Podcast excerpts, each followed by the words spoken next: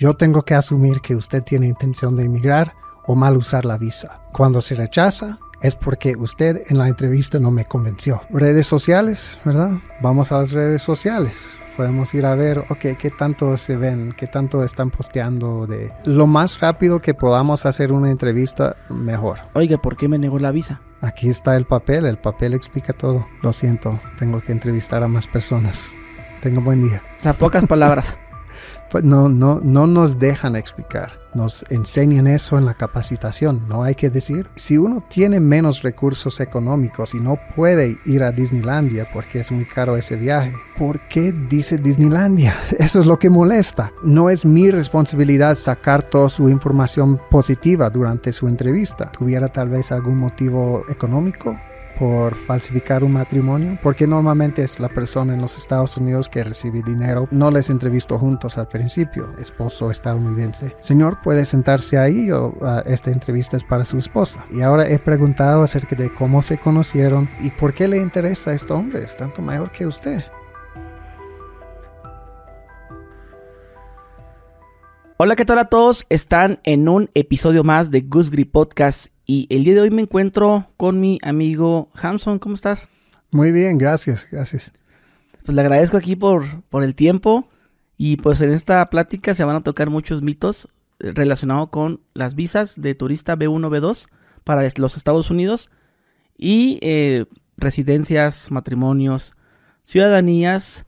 Ok, voy a contar todo lo que yo puedo, ¿verdad? Um, pero um, le cuento un poco de mi, uh, mi historia. Pues yo, yo entré en el Departamento de Estado en 2016. En el Departamento de Estado es donde trabajan todos los cónsules. Entonces, y nos mandan al, al, país que ellos quieren, ¿verdad? Uh, podemos escoger unas opciones que queremos. Y ellos nos mandan. Entonces me mandaron primero a, a El Salvador y después a Panamá. Y pues trabajando en esos países también trabajé con personas de, de Guatemala, de Nicaragua, Costa Rica. Yo tuve compañeros que también fueron a México y trabajaron en México y pues... Pero todo es igual, ¿verdad? Todo, toda la capacitación que recibimos es igual. Y antes de mandarnos a esos países nos dan una capacitación. Uh, estuvimos que dos meses uh, en capacitaciones antes de mandar todos los que íbamos a México o a, a Colombia o a cualquier las, parte. Las capacitaciones para las entrevistas. Uh -huh. Capacitándonos cómo hacer las entrevistas, cómo son las leyes de inmigración, cómo deben aplicar esas leyes en las entrevistas. Um, y cómo deben ser rápidos, dos minutos cada entrevista. Entonces. Uh, o sea, usted fue a lo que se le conoce como el cónsul. El cónsul, ajá. El cónsul sangrón. Digo, el, el, ah, es que no me dio la visa. Que, que, que, es, que, eso es lo que yo le quiero preguntar. Ahí, bueno, nosotros como, pues, los que queremos solicitar, en este caso la visa, pues hay muchos mitos, ¿no? Uh -huh. Entre ellos, pues es que ese día no estaban dando visas es que en ese cubículo el número 8, el señor Hanson a nadie le dio. O sea, ese tipo de cosas que tenemos esa duda, ¿no? De cómo aplicar, qué decir, qué no decir. Uh -huh. Y pues por ahí quería yo empezar, ¿no? ¿Qué Bien. nos puede decir? Pues um, con ese, ese mito vamos a empezar, el de que, uh, bueno, hay, hay, días que no debes ir o, o hay una ventanilla donde no vas porque esa, ese cónsul es enojado. Que, que, que no me toque ese. Ajá. Ah, pues puede ser que hay un día que pues me toca la mala suerte y tengo personas que vienen no muy calificados uno tras otro, ¿verdad? Y yo tengo que pues desafortunadamente decir no a muchas personas. Pero en, en el transcurso de una semana o un mes, Uh, siempre el, el, jefe de la sección de visas está revisando como la tasa de negaciones y tasa de, de, aprobaciones de cada oficial y todos deben ser similares dentro de 5 o 10 puntos, ¿verdad? De, entonces, si yo estoy rechazando 80%, que nunca fue el caso, yo no fui el mal, mal cónsul así. Si yo estoy rechazando 80% y otro está uh, aprobando 80%, Entonces sí se ve como que es algo de suerte para las personas afuera, o que, que no me toque ese. Entonces el jefe no quiere eso, él quiere que todos nos basemos en nuestras capacitaciones, nos basemos en los estudios que hacemos, en las personas a quienes hemos dado visas, para ver, ok, a quienes debemos dar visas, entonces, y a quienes no. Y todos debemos estar de acuerdo con, con cómo se ve un buen perfil de un solicitante. O sea que hubiera problema. ¿Por qué no estás dando visas? ¿O por qué tantas vistas, visas? O sea, debe ser... Cualquier de los dos podría ser un problema. Ok, ¿a qué se refería con una persona que no viene bien calificada? Calificada, pues el oficial consular entonces tiene que ver que la persona, ah, lo, principal es que va a regresar a su país, ¿ok? Y cuando se rechaza a una persona porque no le encuentra calificada para la visa, normalmente el rechazo es bajo la sección de ley 214b. Esa sección de ley dice que, bueno, habla al oficial la sección de ley y dice, el oficial tiene que asumir que usted es o tiene intención de emigrar a los Estados Unidos, aunque está aplicando a visa de turismo, yo tengo que asumir que usted tiene intención de emigrar o mal usar la visa. Entonces, cuando se rechaza, es porque usted en la entrevista no me convenció. De eso se trata, tiene que convencer al oficial. Ah, entonces, para convencer al oficial hay, muchas cosas como mira todo lo que tengo aquí en mi país, por supuesto voy a regresar. Hablan de su familia, muestran sus recursos económicos, muestra que han viajado a otros países y siempre regresa porque amas a, su país y entonces cosas así puede uno demostrar al oficial para, para decir que mira, sí, sí hago, tengo una buena vida aquí, voy a volver. Y si uno no puede convencer al oficial de eso durante la entrevista, se aplica la sección de ley 214b y se rechaza la visa. En este momento su visa ha sido negada, puede intentar de nuevo. ¿Así decía usted? No, cada, cada, oficial dice de una forma diferente. Lo siento, hoy no califica. A veces dicen hoy no califica. En este momento no califica porque quieren darle esperanza a las personas. Un oficial no quiere sentir como que es el último, la última palabra, el gruñón que dijo que no y, y dejar la persona sintiendo como que nunca va a poder ir a los Estados Unidos. ¿Se siente feo? Se siente feo, sí. No, no, especialmente al principio, cuando llega un oficial, un consular nuevo al consulado, casi siempre su tasa de aprobación es mucho más alto que los demás oficiales, porque no le gusta, no se siente bien decir no a las personas. Y pues por nuestra naturaleza queremos hacer felices a las personas, ¿verdad? Yo quiero tener una práctica con, usted y que, que usted se haga feliz después. Pero no pasa si estamos diciendo que no. Entonces, al llegar ahí estamos, ah, pues cuéntame más. Y las entrevistas son más de dos minutos, son tres, cuatro, cinco, seis, siete minutos porque no vemos las calificaciones, pero no podemos decir no. Entonces seguimos hablando o sea que entre más preguntas usted hace es porque como que sí quiero, pero déjame preguntarte más para ver si me convences. Bueno, eh, yo estoy hablando de un oficial nuevo, ¿verdad? Pero uh, un oficial nuevo entonces no sabe, por eso las entrevistas son largas. No, no sabe cómo solo tomar la decisión y ya avanzar a la próxima. Y es, es un requisito.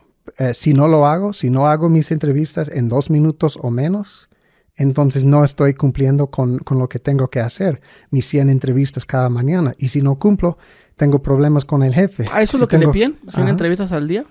Ajá, en la mañana, cada, mañana, cuatro horas, 100 entrevistas básicamente. 120 es lo que realmente quieren ah, si uno está adjudicando muy bien, muy buena velocidad, pero el mínimo que quieren es normalmente 100. Entonces, es mucho, es dos dos minutos cada entrevista y, si estamos hablando más que dos minutos, ya estamos viendo el reloj. Ok, tenemos que apurarnos aquí a, la próxima. Ok, lo siento, no califica. más rápido. Más rápido. Hola, ¿qué tal? No. y el papel y el papelito. Yeah, bueno, nunca tan mal así. Siempre cuando me dicen, nunca ni me hicieron una pregunta, solo me rechazaron No sé, nunca he visto eso en mi vida, que no se hace ni una pregunta. Yo sí lo he visto. Sí, ni, ni una pregunta. En Tijuana lo miré a un señor que llegó rápido. A ver. Mm, eh, ¿A qué va a ir? No, pues a, Las Vegas. En este momento no es aprobado.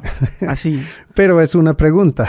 Por Digo, lo menos se hace una. Bueno, digamos también cuando fui con mi hija, a mí no me hicieron también ninguna pregunta. O sea, como, Ninguna. ta- como también puede ser para mal, pero también para bien. Ajá. En este caso, cuando fui con mi hija, este, ¿tiene visa usted ya? Sí, aquí está la visa. Ni me preguntó para dónde ni nada, pero pues como yo tengo visa y como llevo mi hija, pues sí, pues ya, pues se la doy. No, sí, eh, lo más rápido que podamos hacer una entrevista, mejor. Entonces, sí, buen, buen ejemplo. Si yo veo los dos padres de una niña ya tienen visa, yo no estoy preocupado, porque ya la familia tiene, tienen visa en la familia y ya la están usando, entonces no me preocupo que otra persona en la familia tenga la visa. De hecho, ese es otro mito muy común dicen hay que aplicar por separado porque pues el oficial es más duro cuando, cuando aplica con toda la familia. Y no es cierto. Siempre tenemos que considerar toda la familia cuando hacemos la entrevista. Por eso mucho preguntamos, ¿estás casado? ¿Tienes hijos?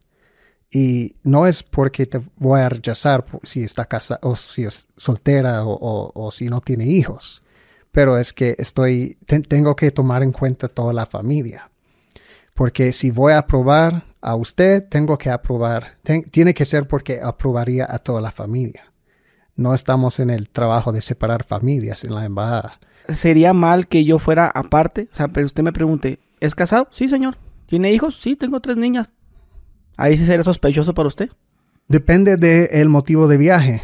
Pues me voy a ir a, a visitar a mi amigo, a Los Ángeles, a Disney, que ya ve que, que es muy ¿Y, común. ¿Y por qué no va con su familia? Ya. ¿Ok?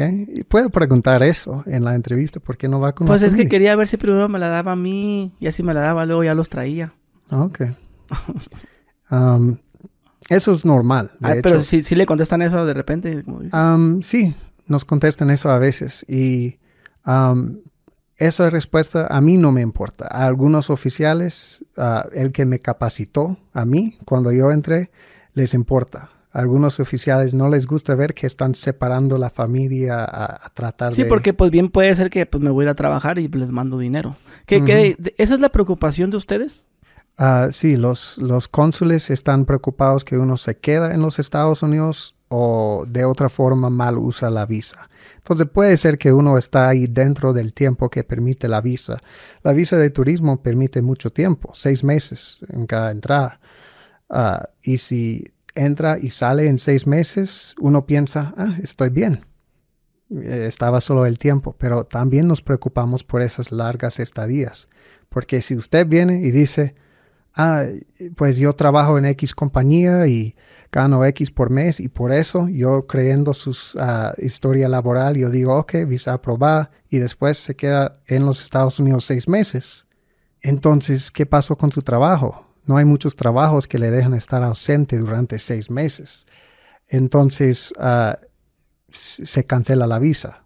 Aunque yo no sé si trabajo o no, se asume que uno estando ahí tanto tiempo, cuando supuestamente tenía un trabajo en su país a donde tenía que regresar, se cancela la visa muchas veces solo por ese tiempo largo de estadía.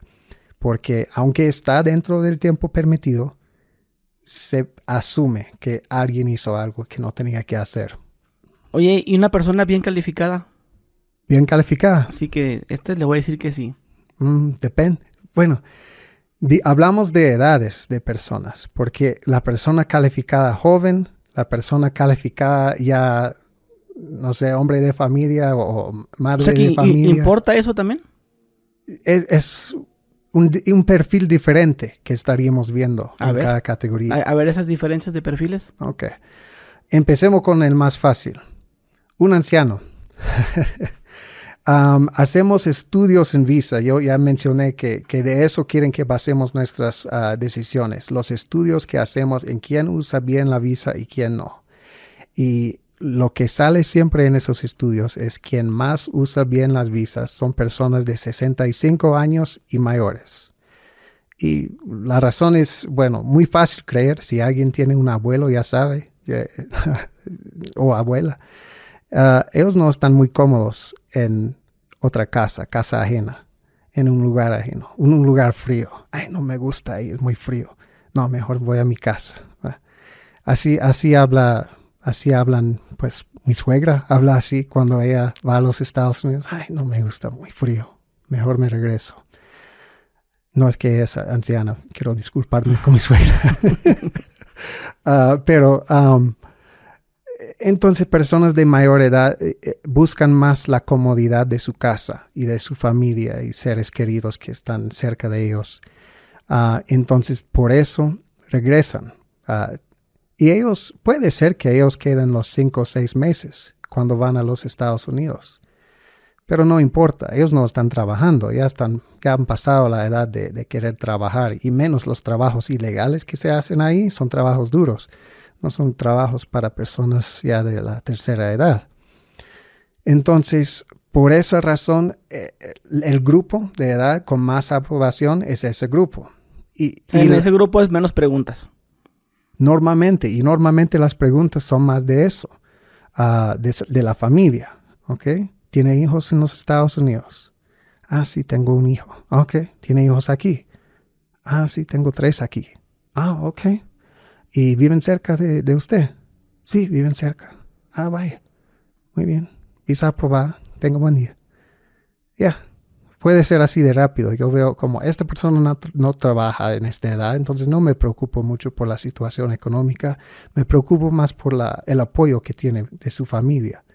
Y si tiene la mayoría de su familia aquí, especialmente los niños, que los niños son normalmente los que cuidan a los padres ya en sus edades avanzadas, entonces le voy a aprobar normalmente si tiene la, mayor parte de su familia cerca de esa persona en su país. Entonces, pero también un mal perfil para una persona mayor sería toda su familia está en los Estados Unidos.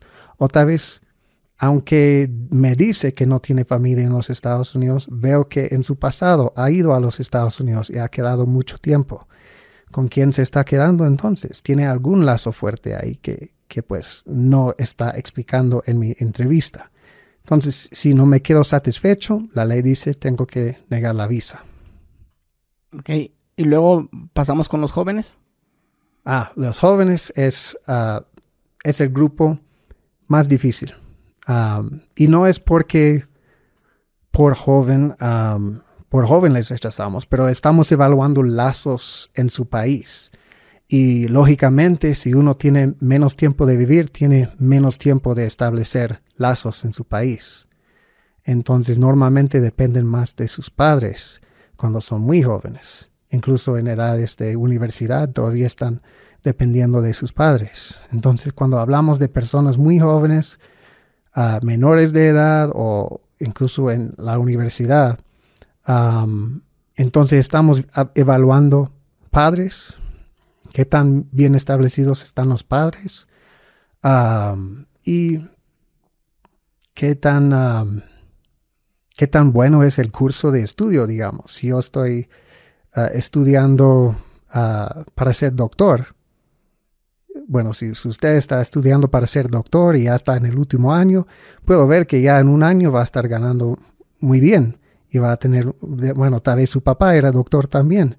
Entonces puedo ver su futuro su papá tiene visa, él ya viaja, nunca ha tenido problema, usted está estudiando la misma carrera, ya puedo ver cómo va a ser eso en el futuro porque ya hemos visto el caso de su papá, muy fácil aprobar entonces.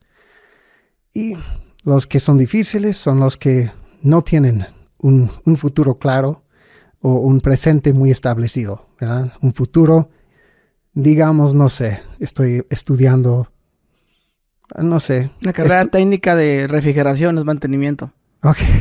mantenimiento de aires acondicionados. Ok. Um, sí, digamos eso. O, tal vez solo estudios generales. Hay veces. Belleza. Belleza. barber shop. ok, podemos hablar de trabajos que, no son buenos también. Pero. no es que no es bueno. Si uno quiere hacer eso, que lo haga. Sí, pero para, para, para, esto. Para esto, no. Um, bueno, entonces, sí, si no es muy claro el futuro, de cuánto va a estar ganando y pues los padres no tienen visa, entonces no es muy fácil ver el futuro de esa persona. Entonces ah, es más difícil convencer al oficial de que tiene los lazos suficientemente fuertes para volver a su país. O sea, si él trabaja pues en una maquiladora, una empresa, y no, pues ya tengo dos años trabajando. Poco tiempo. Es poco. Sí, dos años. Uh, Porque acá en México se escucha, ¿no? El, rumor.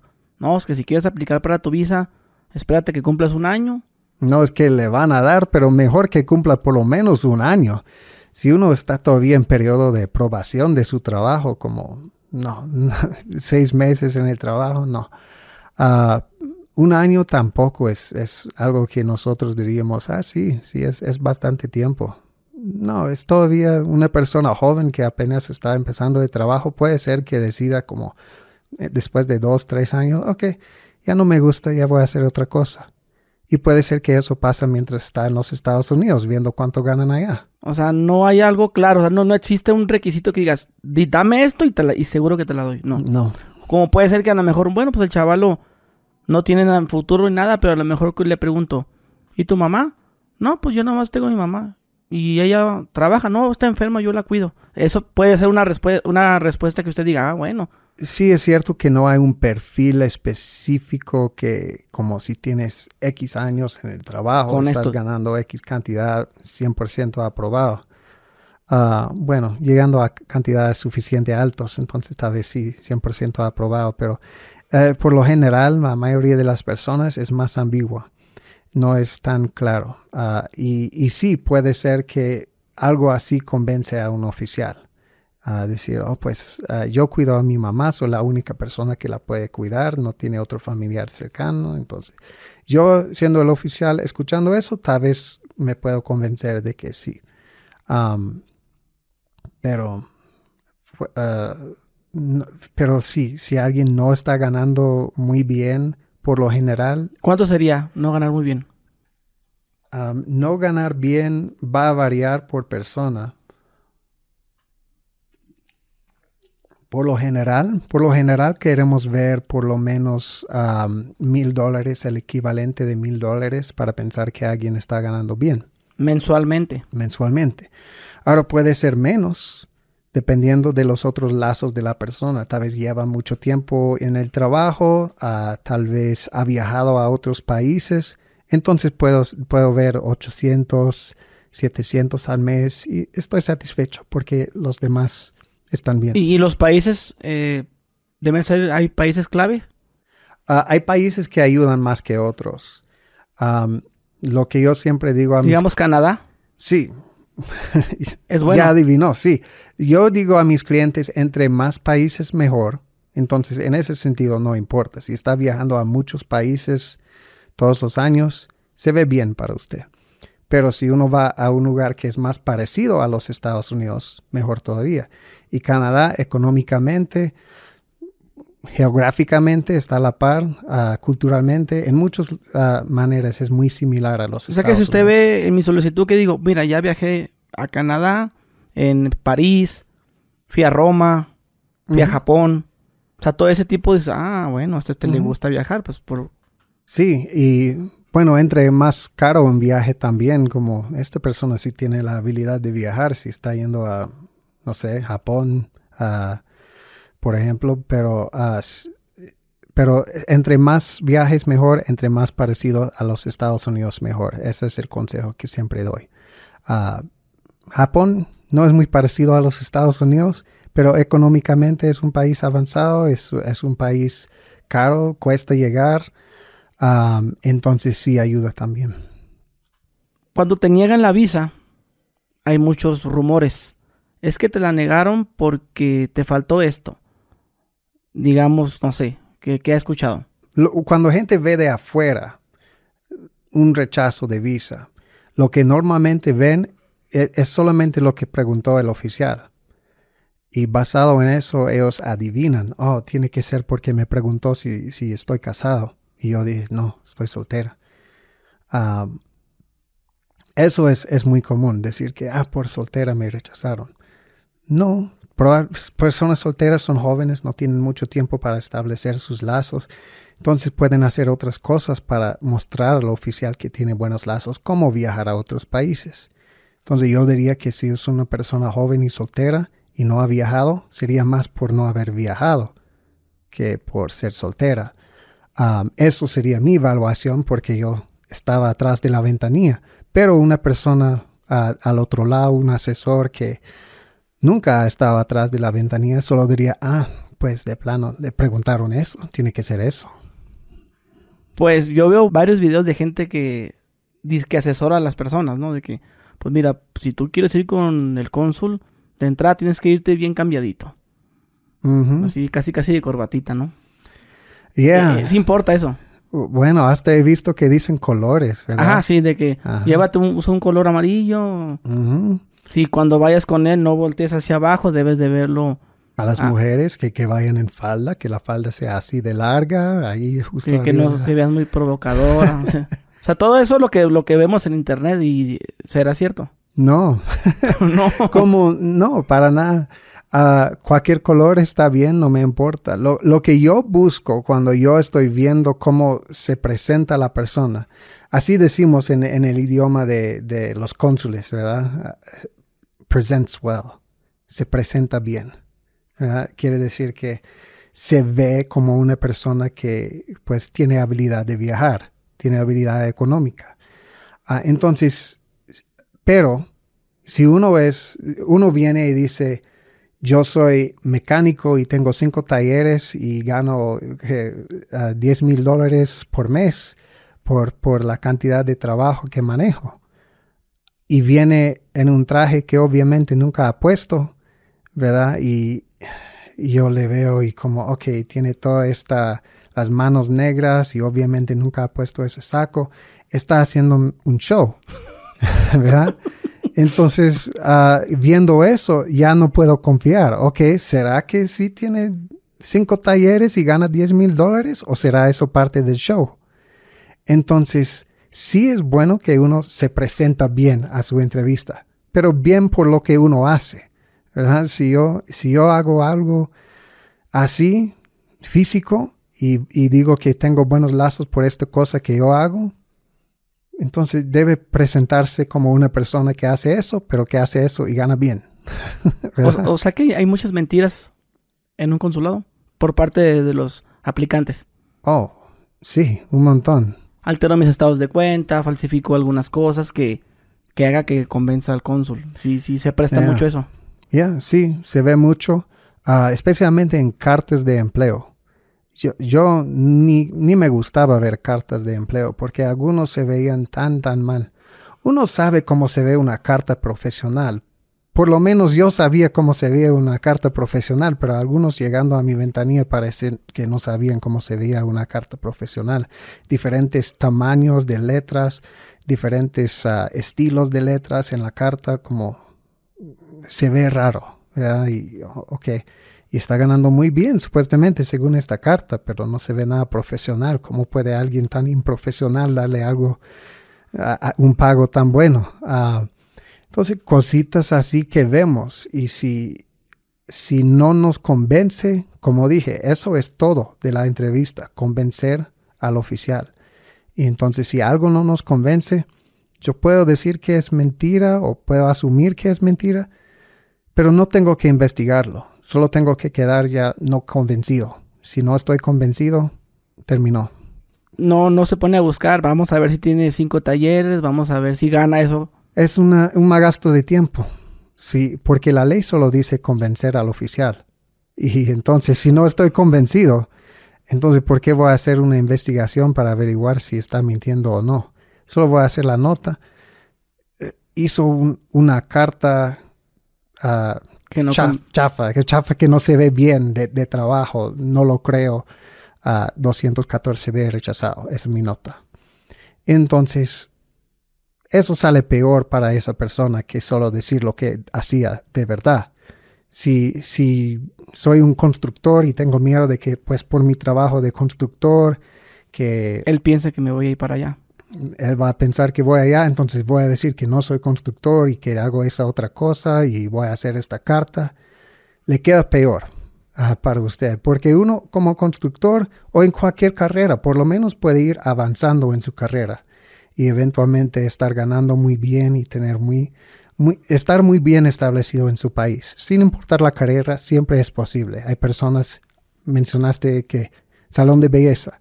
Hay personas con salones de belleza que son exitosísimas, ¿verdad? pero si usted trabaja en eso y llega con una mentira de otra cosa a la embajada y después lo pongo en mi nota, algo inocente, se ve chafa, no se ve cierto, no lo creo, 214b. Bueno, cada oficial va a ver eso después. Y cada oficial, cada oficial tiene que ver eso. O sea, se, refiere a que si yo vuelvo a aplicar. Exacto. O sea, usted, voy con usted y me dice, a ver, Jonathan, no sé, por los tatuajes. De hecho, habíamos hablado antes de cámara, porque, bueno, le mencionaba que a mí me negaron muchas veces antes de lograr tener mi, mi B, B1 y alguna vez me dijeron, es que eso por los tatuajes, ¿verdad? Pero bueno, ahorita pasamos a, esa parte. Este, voy con usted. Me dice, no, no, yo pienso que, que no me convenció por los tatuajes. Ahí le pone una, pones una nota y luego yo vuelvo a aplicar a los seis meses o al año. Y cuando la persona vea mi perfil, ahí va a aparecer que usted puso que los tatuajes se le son sospechosos para usted. Sí. Entonces yo como oficial tengo que tal vez hacer una pregunta de los tatuajes. Ah, pero si importa eso, los tatuajes. Puede, puede ser que importa dependiendo del tatuaje. Entonces, tal vez puede ser por eso que no le aprobaron antes, porque vieron tatuajes que para ellos son sospechosos. Pero que no eran tatuajes como de pandillas. Bueno, en Latinoamérica más les preocupa pandillas, ¿verdad? Tatuajes de pandillas. Y entonces pandillas uh, glorifican mucho a la muerte, la santa muerte, y pues cualquier cosa de muerte puede ser preocupación ah, por el oficial. Tengo una de la santa muerte. Eh, eh, exacto. entonces puede ser una preocupación. O, sea que si yo hubiera ido contigo, lo hubiera sospechado de mí. Dependiendo en dónde me está viendo, en El Salvador. Si sí. cuando yo estaba en El Salvador, cuando yo estaba en El Salvador, yo ayudé a iniciar un programa de de identificar pandilleros. Entonces, y parte de eso era revisión de tatuaje y, um, y también una entrevista con un experto en, en maras, en, pandillas que teníamos ahí. Um, y sí, cualquier cosa de muerte es una preocupación ahí, ¿verdad? Pero ya cuando yo estaba en Panamá, no, no tanto. Depende del contexto del país en donde uno está pero en toda, en toda entrevista usted, usted pone notas. En todas pone, la negué por esto, la negué por los tatuajes, la negué porque mm, lo miré muy nervioso. O no me quedé convencido, 214B. Puede ser eso. Por lo general, lo que pongo al principio es la situación de la persona. Ah, tengo aquí madre soltera, dos hijos, en trabajo de peluquería, ah, digamos, y 800, ganando 800 por mes. Entonces, eso es mi primer oración. y después sería mi base de mi decisión, lo que me está afectando aquí. Ah, entonces, si yo veo que pues no gana mucho o, o es un trabajo que llamamos trabajos transferibles como peluquera, entonces voy a decir trabajo transferible, bajos. ¿Por qué transferible? Porque es muy fácil hacer un trabajo así en los Estados Unidos ilegal. Entonces se puede transferir uno mismo de aquí a de México a los Estados Unidos, hacer el mismo trabajo. Los tatuadores, las pone uñas. y ganar cinco veces más. Allá. sí cuesta cinco veces más vivir allá, pero no sé, hay, maneras de arreglar eso. ¿no? Nos convivimos con mucha gente y compartimos gastos y mando el dinero a mi casa. Y, entonces, sí, vemos eso, trabajos transferibles. Ok. Usted me dice en este momento, no, señor Gusgri, su visa ha sido negada. Y yo pregunto, oiga, ¿por qué me negó la visa? Aquí está el papel, el papel explica todo. No, pues es que la tercera vez, para si yo le preguntara, pues diciéndole que no, que siento que usted cometió un error, que verifique mi, mi perfil. Lo siento. tengo que entrevistar a más personas. Tengo buen día. O sea, pocas palabras. Pues no, no, no nos dejan explicar. No. Y la razón que no nos dejan explicar es que dicen que va a invitar fraude. Entonces, ¿por qué fraude? Porque pues si llegas diciendo volvemos a la persona con el salón de belleza, ¿verdad? Tengo mi salón de belleza y gano 800 dólares cada mes. Ok, está bien. 214B no está calificado hoy. ¿Pero por qué? Gana muy poco y es un trabajo transferible. Tiene que estar ganando muy bien para que este trabajo ah, le califica para la visa. Ok, entonces, ¿qué va a hacer esa persona la próxima vez que viene a aplicar a la visa? O, va a tener un nuevo trabajo, por lo menos en papel va a tener un nuevo trabajo y más ingresos. Se te va a mentir. Puede ser, pero seguramente no va a aplicar sin tener eso otra vez, ¿verdad? Y, y invita fraude porque hay gente que sí haría cualquier cosa para llegar a los Estados Unidos. Entonces, se ve eso, ¿verdad? En la frontera, los riesgos que, que toman para llegar a la frontera y cruzar. Hay gente que haría cualquier cosa, entonces, ¿por qué no falsificaría un papel? Entonces, por eso no decimos. Nos enseñan eso en la capacitación. No hay que decir porque eso invita fraude. Solo decirle el papel lo explica. Y el papel fue escrito por un abogado en Washington, D.C. No dice nada. Ajá, los, los, papeles todos son iguales. O sea, no es como que a ti te doy este, a ti te doy el otro, a todos les toca el mismo. En todo el mundo es el mismo, es genérico, ¿Es el color blanco? el color puede variar, pero... Ya ves, que, es el papel blanco, es el que no. Y cuando te la prueban, ¿es amarillo o es color verde? Eh, varía por país y por tiempo en el país. Eh, siempre lo están cambiando, pero... Pero sí, por lo general es un papelito blanco que dice... Que te metes a, un portal, ¿no? Ah, cuando está rechazado. Sí, bueno, explica, explica la sección de, ley 214b. No, no realmente explica la parte de no convencer al oficial, solo dice que no demostró lazos suficiente fuertes en el país y da ejemplos de lazos fuertes que uno puede ah, tener en su país, lazos sociales, familiares, económicos, profesionales. pero uh, si no, no puede explicar más. Hay, hay, veces que un oficial le puede decir más, como sale de su rollo, de, de su capacitación y pues, ¿por qué me rechazaron? Debe viajar a más países. le, dice en voz muy baja, ok, te voy a decir algo. Ok, y eso pasa a veces, porque como dije, todos nos sentimos mal diciendo no. Entonces no hace daño preguntar por qué me rechazó. ¿Pero por qué? Yo siento que tengo buenos lazos, tengo mi casa, tengo buenos ingresos. ¿Por qué? Está bien preguntar. No, no te castigan. Como se escucha por ahí. Es que si tú le, le no, no, no, pues, te le pones así como al tú por tú al, cónsul, él te puede castigar para que no vuelvas a aplicar para la visa. no. Bueno, lo que podemos hacer es poner una nota, ¿verdad? De, de lo que está pasando en la entrevista. Eso hacemos. Ah, pero no, no voy a agregar una nota extra de su comportamiento después de un rechazo. Yo entiendo que todo el mundo está triste, enojado después de un rechazo. No les voy a castigar por preguntarme una pregunta en su frustración. Ah, cuando ya están como pegando a la, mostradora ahí o gritando, ahora sí ya, ya voy a decir, ok, voy a llamar a la seguridad, tiene que ir y llamo a la seguridad y empiezo a escribir mi nota. es decir, le pegó a la mesa y me dijo que chingada. ¿Sí, sí, sí pasa? Sí pasa. De sí que vete mucho, ya sabes. No pasa mucho. no pasa mucho. Yo escuché de mis colegas en... ¿Dónde era? Creo que República Dominicana. Que a, veces hay, gente que se enoja mucho ahí. Ah, yo nunca serví en la República Dominicana. otra vez era Jamaica.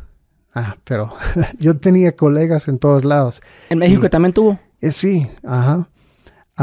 y no, en, México, bien portados, que yo escuché. Por lo general, en Latinoamérica, rechazado. Ok. Y se van tristes, pero no dicen mucho. A veces preguntan, ¿pero por qué? Lo siento, el papel lo dice. Y eso es todo. Entonces, ya no, es, no, es una, no es una cosa muy común, pero sí a veces ha pasado. Sí, yo, yo, yo me he preguntado qué pasaría si, si alguien va y no, no se puede. Y no, pues, pues entonces vete mucho a saber dónde y ni, acabo que ni quería.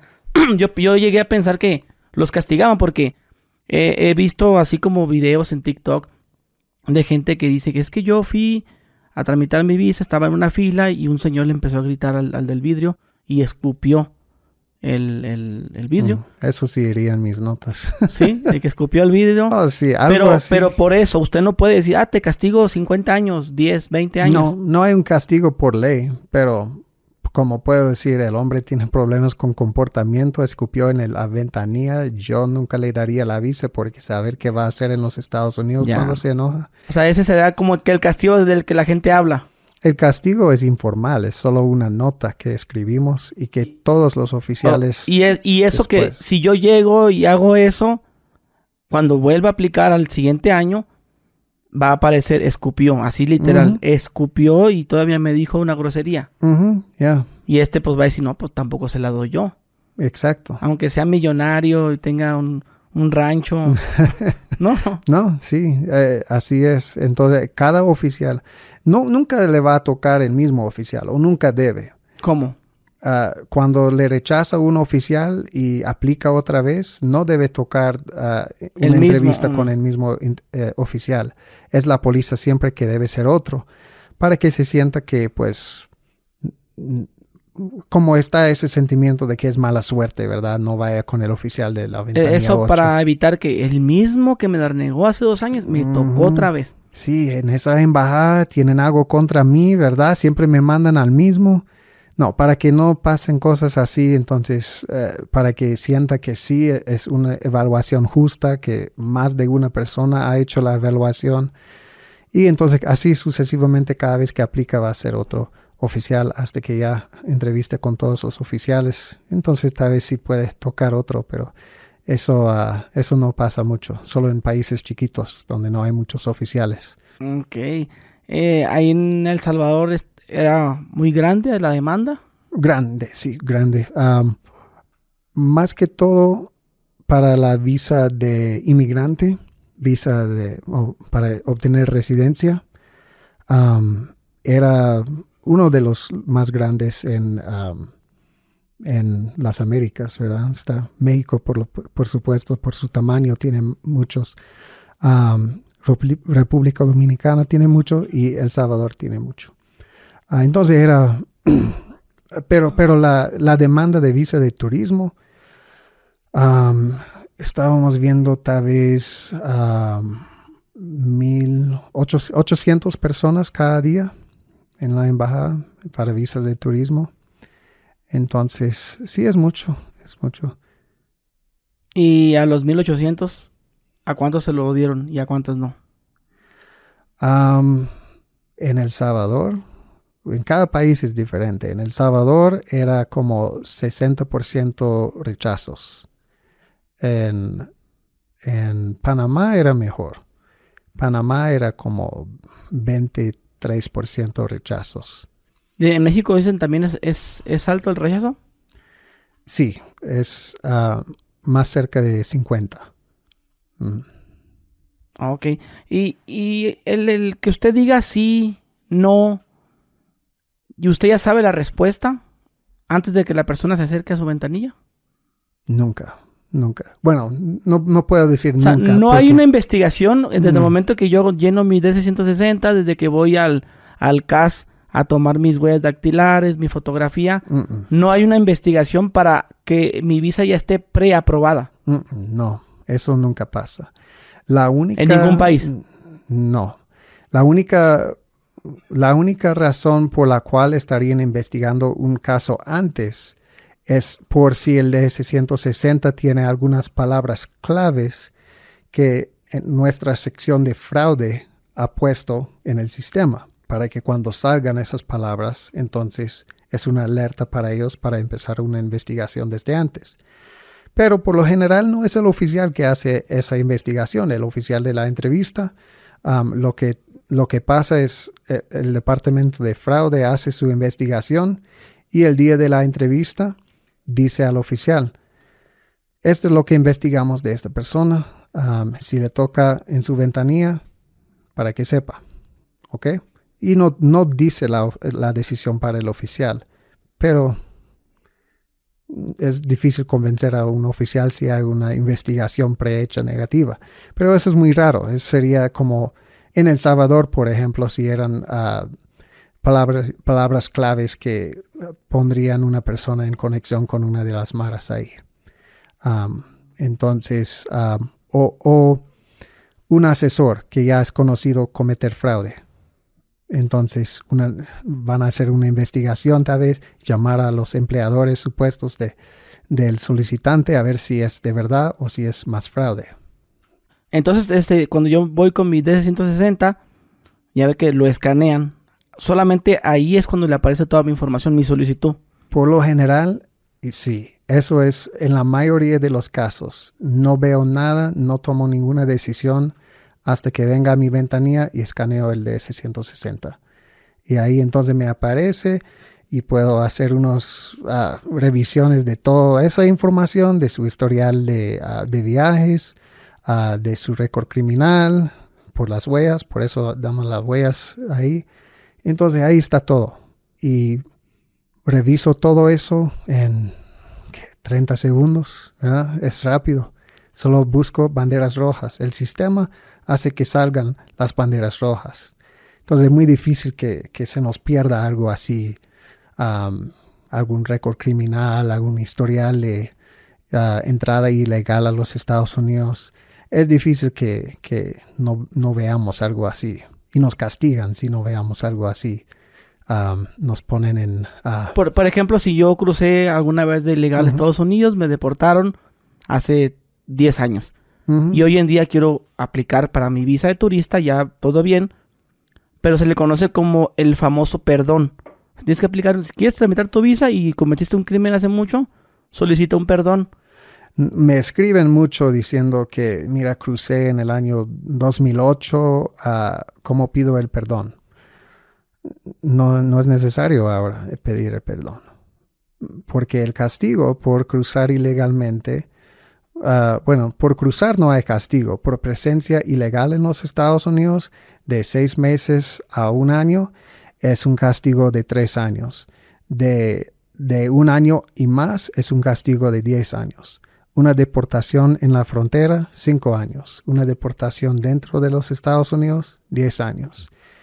Entonces, si han pasado más de diez años, es probable que no necesita pedir ningún perdón. Solo tiene que calificar para la visa. Pero si, pero te lo preguntan, ¿alguna vez ha cruzado de forma ilegal? ¿Alguna vez tuvo algún récord criminal? ¿Lo debes de poner? Bueno, el récord criminal, sí, siempre debe ponerlo. El récord criminal no, no es un periodo definido así, 10 años. Eso siempre va a traer su castigo. Entonces, si es un récord criminal, y no todos los crímenes, por ejemplo, ah, tiene que ser un crimen contra una persona o la propiedad de la persona que llaman uh, crime of moral turpitude en inglés. Ah, crimen de, no sé, de, no sé, de turpitude. ni, ni, sabía esa palabra hasta aprenderlo yo como cónsul. pero es, es una palabra contra una persona o la propiedad de la persona. Entonces, un asalto, un robo, cosas así. Si es otro tipo de crimen, entonces ah, normalmente si no es contra una persona, digamos, no sé, me emborraché, me, eh, me, citaron ah, por, por andar borracho en público o algo así, o puede ser que eso está en el expediente de alguien, eso no es, no trae un castigo. Sí trae preocupaciones para el oficial, como, ok, tal vez no tiene muy buen juicio esta persona, ah, pero no hay castigo. Ah, entonces no hay perdón para eso, solo es convencer al oficial.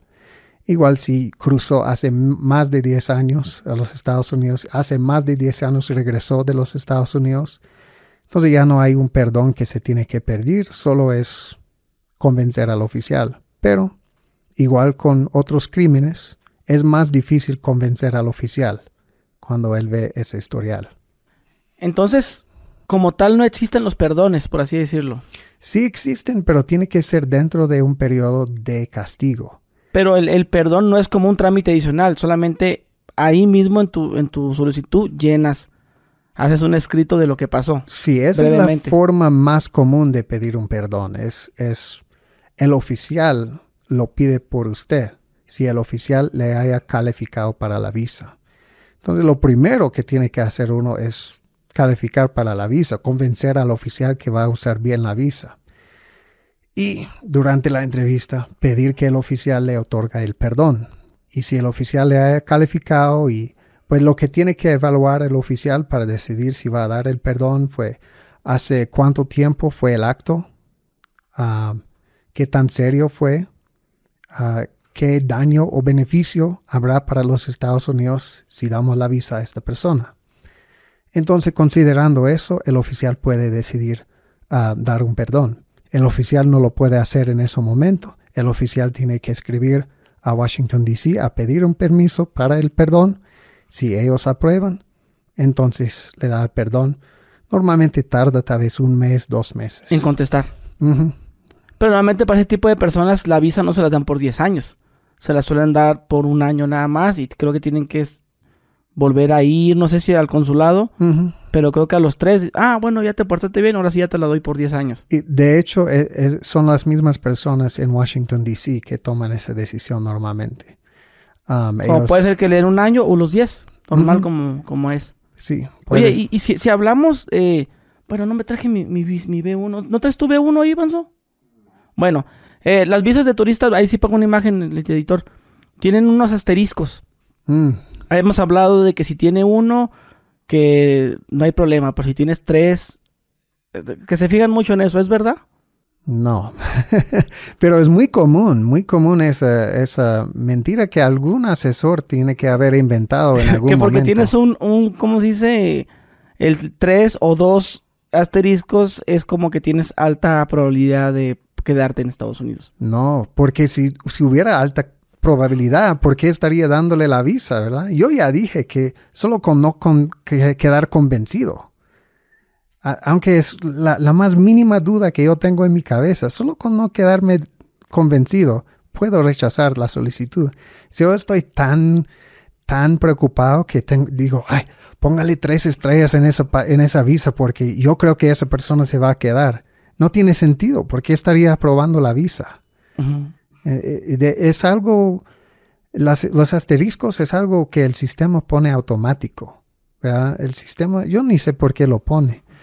Ah, pero todo lo que pasa después de aprobar la visa es, yo tengo que ir en el sistema y, certificar que he, revisado los resultados de las huellas, los resultados del chequeo de, de foto, resultados de chequeo de nombre, tengo que certificar que he revisado todo y al certificar eso ya se imprime la visa.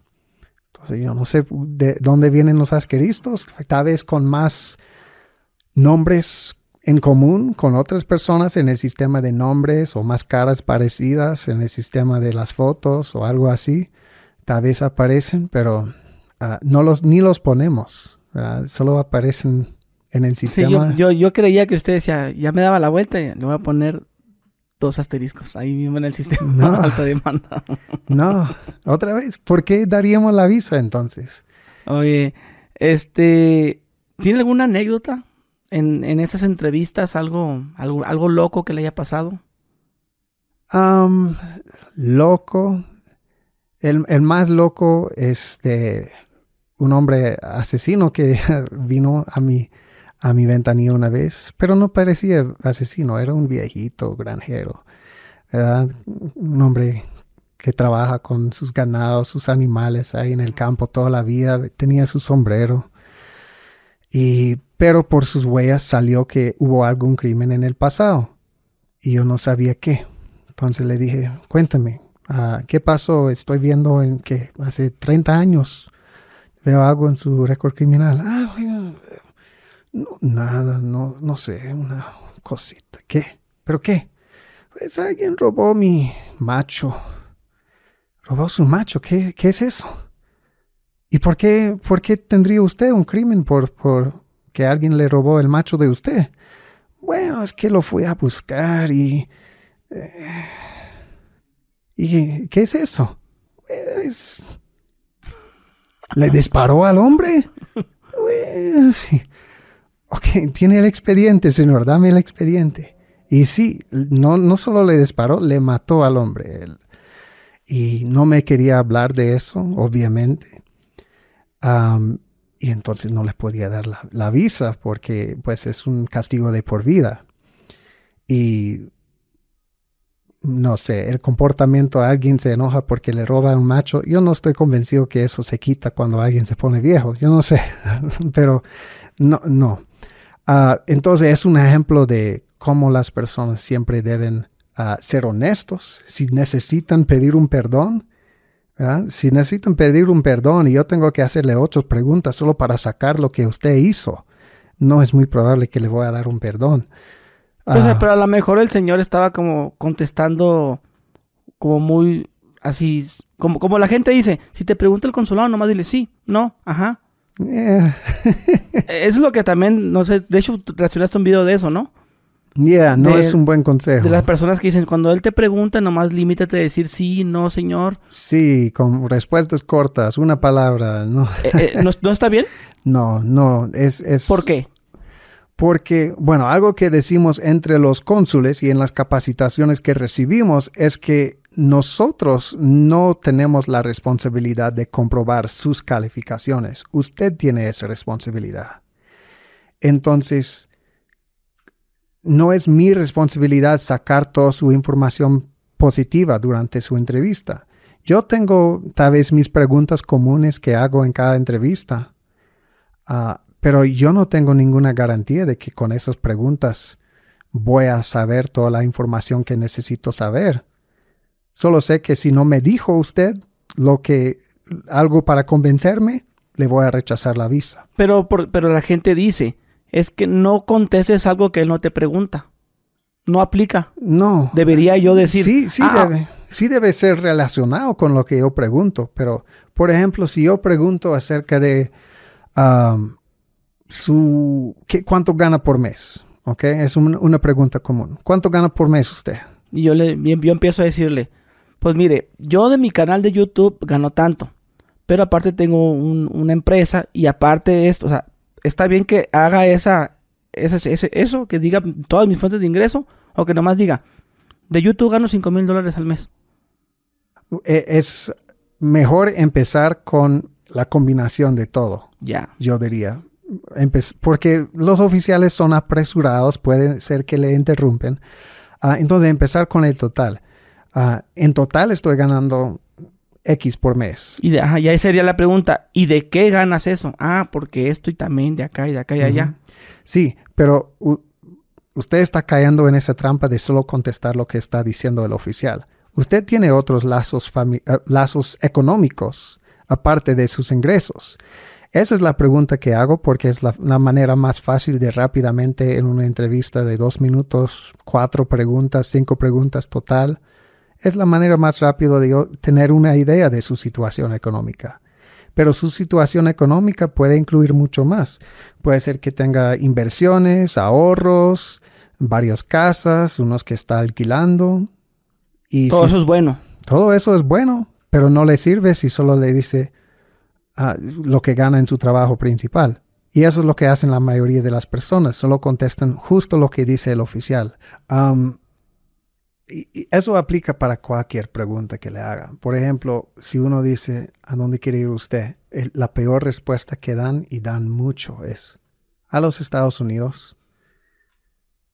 Ok, pero va para más. Eh, todo el mundo ya sabía eso. La guardia de seguridad afuera ya sabía eso. antes. Pues estamos en el consulado de Estados por eso Unidos. Estamos aquí, exacto. pero muchos dicen a los Estados Unidos. Ok, pero mira, la entrevista es dos minutos. Es la responsabilidad de usted convencer al oficial si califica para la visa o no. Y si usted malgasta sus respuestas con a los Estados Unidos, ¿a qué se dedica usted? trabajo. Ok. Entonces, ya, ¿para qué voy a hacer más preguntas? Yo sé que no me va a decir nada más. Mejor solo leo el DS-160 y ya estuvo. ¿Ok? Entonces, le perjudica. Especialmente si el DS-160 no está llenado bien o no tiene toda su situación económica, le perjudica no, no O sea, si, si, si importa el, el, Es que no lo llenaste bien, por eso te la negaron. sí, E- Eso sí es verdad. Especialmente si en la entrevista no va a hablar, ¿verdad? Debe hablar, debe explicar la O sea, situación. a- aclarar lo que tal vez no quedó claro en el DC-160. o cosas que la DS-160 no pregunta, ¿verdad? Porque, la- por ejemplo, viajes. eh, la DS-160 solo pregunta de viajes en los últimos cinco años. Bueno, en los últimos cinco años solo he ido a República Dominicana, pero antes de eso fui a China, Japón, he ido a Canadá. Como esas son cosas que uno puede mencionar en la entrevista, Ya. que fortalece el Y si, caso. me, y si mi pasaporte tengo como comprobarlo es más fácil, ¿no? Ujú, exacto. Y es bueno comprobar todo lo que uno dice, aunque el oficial casi nunca revisa documentos, pero a veces sí. Entonces es mejor estar preparado. El oficial nunca va a basar una decisión en los documentos. Entonces es mejor estar preparado con una buena respuesta a las preguntas. Responder, darle al oficial la información y, y después ofrecer el documento para respaldarlo. Por ejemplo, como, como dijiste, he viajado a Canadá, aquí está el pasaporte. Están, sellados. Ajá, exacto. Igual. o O sea con- que no, no se me diría muy presumido de mi parte al momento que me esté entrevistando qué país ha viajado. No, pues en los cinco años solamente a dos.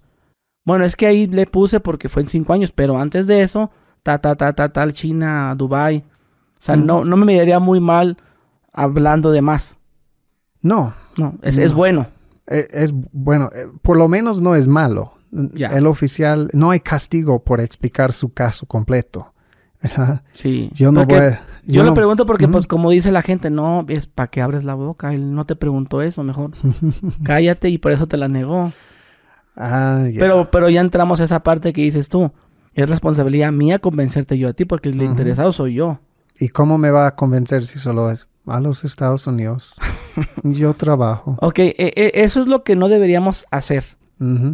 Palabras muy, muy cortas. ujú. Eh, ¿qué, qué otra cosa, además? En una entrevista, ¿qué, qué deberíamos no de- evitar? Que no Evitar debe eso. hacer. Am, respuestas cortas, horrible. Ah, discutir con el oficial, am, interrumpir al oficial o, o no dejar el oficial conducir la entrevista. Sí es responsabilidad de usted expresar lo que quiere expresar, sus puntos positivos que muestren sus calificaciones, pero si usted está peleando con el oficial para decirlo, entonces no le va, a Contradiciéndole. No, no, eso no es así. Yeah. ¿Qué, qué, qué, en, en- bueno, en especial en tu caso, ¿qué era lo que más te molestaba de entrevistar a las personas? Eso. la pregunta, la, la respuesta corta, ¿verdad? De- ah, y insistir en que vea yo una carta de invitación. Esa es la otra. Ok. Pero, pero aquí la tengo, ¿eh? Aquí, Aquí, está. aquí está. Aquí está la carta. Ahí mi, mi, mi hermano en los Estados Unidos. Ahí está. Él es ciudadano. Ahí está la carta. No. La carta no ayuda para nada. Y ningún oficial quiere ver la carta de invitación. Así como tampoco las de trabajo. No, tampoco. Pues, pues primero una carta. ¿Qué es una carta? Puño y letra.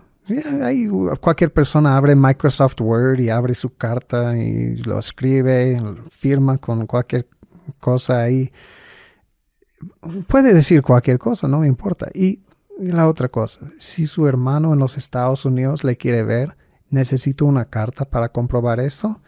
No, yo le creo. Ya me- tiene un hermano, el hermano le quiere ver. No necesito ver la carta de él.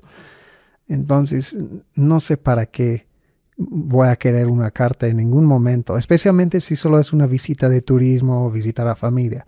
Abro una carta de invitación a un, un evento de una empresa, ¿verdad? A- para negocios, como ah, tenemos esta capacitación y necesitamos que esta persona venga para tal capacitación. Ok, esa carta sí sirve, porque entonces ah, entiendo que hay un motivo específico para este viaje, la- la- las compañías Un están concurso o algo así. Incluso en casos así, um, se puede dar una visa de una sola entrada, porque este viaje es diferente que un viaje de vacación. Entonces, para este viaje puedo aprobar, porque va a ser pagado y guiado por la empresa. Y en cambio, en su próximo viaje a Disneylandia o no, sé, o donde sea, yo, yo no sé si usted va a usar bien la visa. Yo todavía no me quedé convencido, pero sí me quedé convencido que el, el negocio es legítimo y sí tiene una capacitación, entonces le voy a dar una entrada. Entonces, en ese caso, sí, una carta de ayuda. Pero la carta de invitación de una familiar o... No, no, no mm, ayuda. ¿Y, no te molesta que te digan que van a ir a Disney? Ah, no. lo que me molesta... Todos, dicen eso. Eso es lo que me molesta. Es, si todos dicen eso, ah, y eso es un como chiste en, entre los cónsules, como que todo el mundo dice que va a ir a Disney, ¿verdad? Entonces eh, hablamos de un caso malo y, y, ah, vaya, ¿y dónde dijo que iba a ir a Disney? Como, eh, eh, y no es porque ir a Disney es malo, no es que uno no puede decir voy a Disneylandia en su solicitud. Si uno va a Disneylandia de verdad, está bien, puede poner eso en la solicitud, no molesta. Pero es cuando hablamos de una persona que nunca ha viajado a ningún otro país, no tiene la habilidad económica de viajar y está escogiendo para su primer viaje el lugar más caro del mundo, eh, no tiene mucho sentido. Entonces, nosotros sabemos lo que es el costo de un viaje a Disney, especialmente si que una familia de tres, cuatro, cinco personas, eh, eso va a salir carísimo, va a salir más que su salario anual, ¿verdad? Entonces, no, no creemos eso y aunque lo creyéramos, que, usted va a gastar todo su salario anual, sería muy irresponsable de usted gastar todo su salario anual en un viaje a Disney. Entonces, estamos protegiéndole a usted al no darle la visa, si eso de verdad es su intención, pero más probable no. ¿Crees que sería más conveniente que diga, ¿a dónde quiere ir? Pues fíjese que miré una película donde iban como a acampar y pues quiero ir con mi esposa ahí.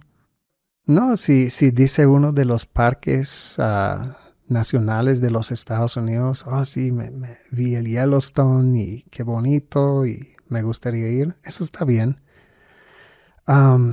lo que muchos tratan de hacer es inventar una vacación para no mencionar un familiar que está en los Estados Unidos que quieren visitar. Porque si uno tiene menos recursos económicos y no puede ir a Disneylandia porque es muy caro ese viaje, ¿por qué dice Disneylandia? Eso es lo que molesta. ¿Por qué no me dice? Pues yo tengo un, un, primo, estamos muy cercanos mi primo y él me dijo que puedo quedarme con él. Eso es económico. Entonces ya, ya veo que cabe dentro de sus posibilidades económicas. Si me dice eso, es más probable que yo apruebo la visa a que me diga que va a Disneylandia. Y solo porque tiene sentido. Entonces es importante que sea honesto, ¿verdad? No, no, o sea que no importa que tenga un familiar yo viviendo en Estados Unidos. Es relevante, es algo que evaluamos, pero puede ser positivo o puede ser negativo, dependiendo en el caso, En el caso de que sea negativo. En el caso negativo sería como en el caso de la persona mayor de edad que mencioné, ¿verdad? las personas mayores de edad. Los señores. Ajá. ¿Y positivo? Y positivo sería en este caso, pues si yo tengo suficiente para vivir cómodo en mi país, pero no para ir a, viajes caros en los Estados Unidos. Y, pues digo, es que voy a quedarme con mi primo o pues mi hermano que, que está allá. Eso ayuda, porque entonces puedo ver que es posible hacer el viaje que está planeando. Y si dice cualquier otra cosa y yo veo sus recursos económicos que no, no funciona, entonces yo voy a asumir que tiene que haber alguien allá que le está ayudando, porque no puede estar ahí una semana, es demasiado caro. Entonces, eh, eh, eh, el hecho de que algo no cuadra para el oficial es suficiente para que rechazamos. Y por eso es que a veces están de mal humor los cónsul, por las mentiras, por los viajes falsos. Hmm. Puede ser que nos pone mal humor. Sí. ¿Alguna vez estuviste así de sangrón? pues un día de, digamos, en El Salvador rechazando 60, 60, 70% de las personas a veces es, no es un día feliz, ¿verdad? Ni, ni, para ellos, ni para mí. y hay días que, que es más alto, ¿verdad? El, el 60% es el promedio, pero hay días que es más alto y esos días son horribles para nosotros también.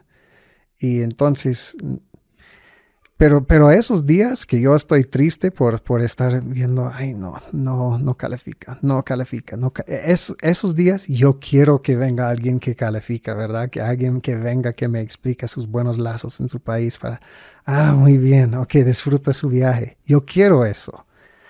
Ah, entonces, yo no creo que este, el humor influye mucho para, para el oficial, ah, porque queremos aprobar. Y si llega calificado, perfecto. Ah, lo que sí puede influir es que no le voy a dar mucho tiempo. Si yo veo su perfil que es muy parecido al otro que acabo de rechazar y digo, ay, otra vez otro. Ay, no. Ok, vamos a hacerlo corto. Entonces, bueno, lo siento. ¿Ese trabajo le gustaba? Mm, no, por eso ya no lo estoy haciendo. Por eso ya estoy ayudando a las personas ah, del otro lado. ¿Qué, ¿Qué, era lo que no le gustaba de su trabajo? ¿Es lo que me menciona?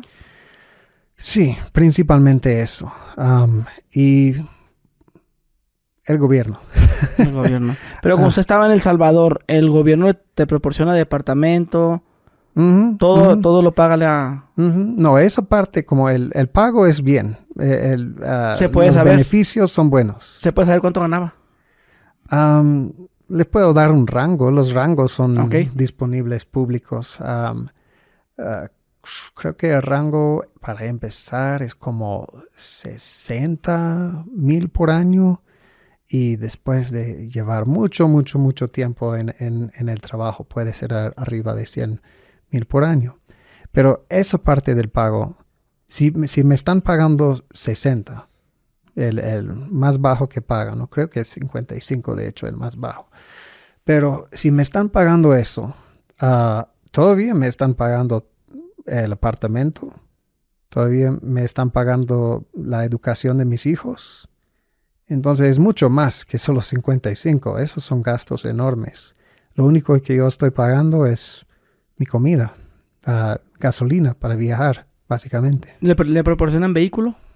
No, no. Ah, nos importan nuestro vehículo, ah, pero no, no nos dan uno. ¿Qué sería una muy buena entrevista? Que a usted le guste y que sea bueno, pues para todos los cónsul que, que funcione, pues tan, tanto para, para ambas partes, pues que se queden contentos los dos. Bueno, las respuestas tienen que ser concisas, no tienen que ser como una palabra y nada más, pero sí tienen que ser concisas. Cinco segundos, diez segundos máximo, pero en esas respuestas yo debo entender mejor su situación. Y yo digo que el oficial siempre busca información en cuatro categorías. Queremos saber intención ah, acerca de la familia, acerca de su situación económica y su historial de viajes. Y si cada vez que yo hago una pregunta, usted me está abriendo más mi entendimiento de su situación económica, familiar, historial de viajes y entiendo bien su intención de viaje, entonces estoy feliz. Ah, y, eso se puede lograr con respuestas de 5 a 10 segundos y, aunque son cortas las respuestas, todavía 5 a 10 segundos uno puede dar mucha información. Por ejemplo, hablando de la situación económica. En total gano 15 mil dólares por mes. Ah, eso está dividido entre pues mis alquileres y mi trabajo principal. Además tengo 70 mil ahorrados y muchas inversiones. Eso fue menos de 10 segundos y ya di una explicación amplia de mi situación económica. Esas respuestas son buenas, ayudan a usted y ayudan al oficial a entender su situación. Y para la primera pregunta, yo digo la primera porque casi siempre es la primera pregunta que hacen, ¿a, dónde quiere viajar? en vez de solo decir a los Estados Unidos, uh, ok, decir algo que le va a beneficiar a usted y que también explica su intención. Por ejemplo, ah, pues mi hermano ya tiene visa, Él ha ido a Miami, dice que es bonito, me gustaría ir a Miami con él. ¿Ok? Ahora estoy entendiendo sus lazos familiares um, y su intención al mismo tiempo. Muy padre. Bueno, ahí para que la apunte la gente, ¿no? sí. Y, y, usted recomienda que el formulario lo llenen ellos mismos, o sea, el de 160, o que se contraten a una persona que esté bien capacitada. Bueno, está bien, uno puede llenarlo, uh, uno mismo lo puede hacer. Es... E, eso no te afecta en tu entrevista, porque también me lo, a mí me lo preguntaron, ¿quién llenó este formulario? Eh, contraté a una persona para que lo hiciera, le dije. Si le hicieron esa pregunta, tiene que decir, tiene, tiene que significar que no llenó bien el formulario la persona que le, ayudó. ¿Y, usted qué, qué, aconseja? Pues que si lo llene uno. Si, le va, si alguien le va a ayudar, está bien, pero que no sea cualquier persona. Porque hay personas, muchas personas solo abren un, un lugar, un local cerca de la embajada o el consulado y dicen aquí ayudamos con las visas y la gente piensa que por proximidad, ah, deben saber, vamos ahí. o es licenciada la persona, entonces, ah, debe saber. Pero no, es, están solo adivinando desde afuera. Eh, eh, ve las calificaciones de las personas, qué saben esas personas realmente de, de las solicitudes. Yo, yo sé, ¿verdad? Yo estaba adentro, yo sé, yo puedo ayudar. Y yo ayudo a muchos clientes, pero Ah, no sé, si tiene muy buenas referencias, entonces tal vez, tal vez sí, pero por lo general si uno puede hacerlo solo, está bien hacerlo solo. Le tocó también entrevistar matrimonios, o sea, en este caso cuando ya la persona se va a casar con un ciudadano americano. Tengo entendido que también asistan los dos a una entrevista. ¿Es ahí mismo en el consulado? sí, hacía esas entrevistas. ¿Cómo, ah. ¿Cómo, se llama ese, ese trámite? ¿Es una entrevista diferente a la que se hace? Es una visa de inmigración. Visa de inmigración. con las parejas es visa IR1 o CR1, ah, dependiendo de cuánto tiempo han estado casados. Y sí, hacemos la entrevista. La única persona requerida para la entrevista es la persona pidiendo la visa de inmigración. Ah, el, el peticionario Ah, no tiene que estar ahí. O sea, el, ciudadano de los Estados Unidos o residente de los Estados Unidos no tiene que estar ahí. Pero nos gusta ver que está ahí. Ah, y si está ahí, ah, entonces podemos hablar con los dos y podemos ver que pues por lo menos estas personas se ven, ¿verdad? No, no son personas con una relación solo, solo por internet o solo una relación inventada, sí están aquí apoyándose, Es muy común que inventen matrimonios para ese beneficio? Es común. No, ¿Mucho? no, no, no, es como que sean la mayoría de los casos, o ni cerca. Pero es común que en un mes vería uno o dos ah, que, no son verídicos. Y, y, ahora esas preguntas van diferentes, como qué le gusta a ella, cuánto tiempo tienen, dónde se conocieron. O sea, ya la entrevista va, va a eso a ese tipo de preguntas. Sí, por lo general una entrevista normal es solo, hola, ¿cómo se conocieron ustedes? Ah, sí, pues en tal lugar eh, me, habló y pues empezamos a salir. Ah, vaya, está bien. ¿En qué fecha fue eso? Ah, vaya. Y escribimos esas notas. Y pues hablamos de los ah, documentos que traen. Ah, ok, ok, usted no tiene ningún récord criminal. Ok, vaya, está bien. Y ok, certificado de matrimonio, todo está aquí, perfecto. Eso es normal. Si no tengo ningún sospecho, pues siempre pedimos la evidencia, ¿verdad? Las fotos y todo. Y, si no, al revisar todo eso no hay ningún sospecho, entonces no pasa nada más. Ahora, si hay sospechos, ahí hablamos entonces con la persona que le está peticionando Normalmente no les entrevisto juntos al principio. Yo, yo diría um, al peticionario, digamos que es un esposo estadounidense, señor, puede sentarse ahí o uh, esta entrevista es para su esposa. Ok, y se va, entrevisto a ella. Si no me quedo convencido, entonces, ok, puede uh, sentarse usted y llamar a su esposo. Ok, y ahora he preguntado acerca de cómo se conocieron, en qué fecha fue, eh, uh, no sé, ya sé basado en eso, como qué familiares saben de su relación y todo. ¿Y, qué, qué, es lo que está buscando usted? Consistencia. Entonces llamo Por ejemplo, si, si me pregunta a mí, yo soy muy malo para las fechas. ¿Cuándo la conociste? Híjole, creo que fue en el 2014 o 13, no me acuerdo.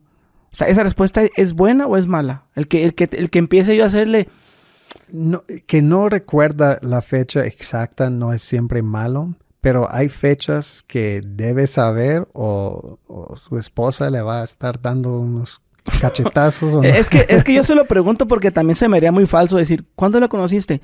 En el 2014, señor, en diciembre 22. O sea, siento que sería como muy, "Ay, ya lo venías planeando. Por eso te, te pregunto si, si no me afectaría el que naturalmente No. yo no sepa cuándo la conocí. No, ah, no, eso no afecta. Ah, la fecha en que cono- se conocieron, si usted dice, bueno, fue en, creo que abril de 2000, 2004, va, está bien. Ah, está bien. Si está cerca y pues está bien. Esa fecha no es tan importante. ¿En qué fecha se casaron? ¿Cuál es su aniversario? ¿Cuál es la fecha? Ese- ¿Cuál es el ese- cumpleaños de su esposa? Ah, no Ese sí, ese no sí me lo sé. No sé. Tiene que saberlo porque si no, estás en problemas en tu casa, ¿verdad?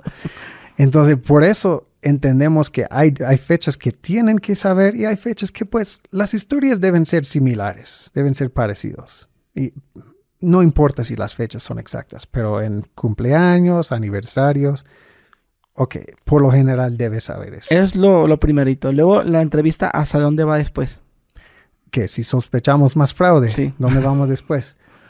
Um, puede ser una investigación ah, más grande, ¿verdad? Por, por eso, pues, los, las ah, redes sociales, ¿verdad? Vamos a las redes sociales. Podemos ir a ver, ok, qué tanto se ven, qué tanto están posteando de, de "Ah, mi esposa y fuimos a tal lugar juntos. O, o, nunca hablan el uno del otro en sus redes sociales. Entonces, una investigación ahí. Podemos ver si el peticionario en los Estados Unidos tuviera tal vez algún motivo económico por falsificar un matrimonio, porque normalmente es la persona en los Estados Unidos que recibe dinero para hacer esta cosa. Entonces, vemos si hay am, una razón económica, am, deudas o ah, cosas así. Y O sea que eso es sospechoso que en Estados Unidos, si yo soy el ciudadano americano, que yo sea pobre y que la muchacha de México tenga mucho dinero. Se puede generar una sospecha. Hmm. No es muy común eso. Pero am, puede ser. Digo, yendo a, lo- a lo que me acabas de mencionar, que, que este muchacho tenía deudas y pues misteriosamente ya que se casaron cubre las deudas. Yeah, la situación económica en sí no es una preocupación. Ah, es, es algo que veríamos después, para después cuando estamos escribiendo nuestra justificación para cancelar esta petición. Pero si, si lo vieras solo al principio en la entrevista, si todo pareciera normal y solo era una diferencia económica, no sería un problema. Eh, tiene que ser muchas cosas de las que hemos estado hablando ah, en combinación. Por ejemplo, también la edad puede ser un factor que, le hace cuestionar al oficial. Ok, el hombre tiene 70, la mujer tiene 20. Ok, es un poco extremo esa diferencia. Entonces vamos a investigar, pero no quiere decir que solo por ese hecho vamos a negar. Eh, Si es solo una cosa, O sea, tanto pudiera ser que se pusieron de acuerdo para el matrimonio o tanto pudiera ser que la chava lo está utilizando a él. ya. Y, O sea que en, y no importa. Ah, Si- ah. Si la chava le está utilizando a él y él de quiere dejarla, bueno, es decisión de él. Ah, está bien. Ah, pero disfrute. usted, disfrute mientras dure. sí, pero o sea, a, a eso me refería. Ujú. Si usted se da cuenta que el matrimonio se pusieron de acuerdo los dos y es fraude, usted tiene derecho de rechazarlo, ¿no? Exacto. Pero si se da cuenta, sabe que el señor si está enamorado de la chava, se nota, pero esta se nota a mi colmillo, se ve que lo está utilizando. Usted no se mete en eso. Él sabrá. No, no. ah, en la, en la, la doble entrevista que tenemos, ¿verdad? Ella se sienta y él viene a la, a la ventanilla.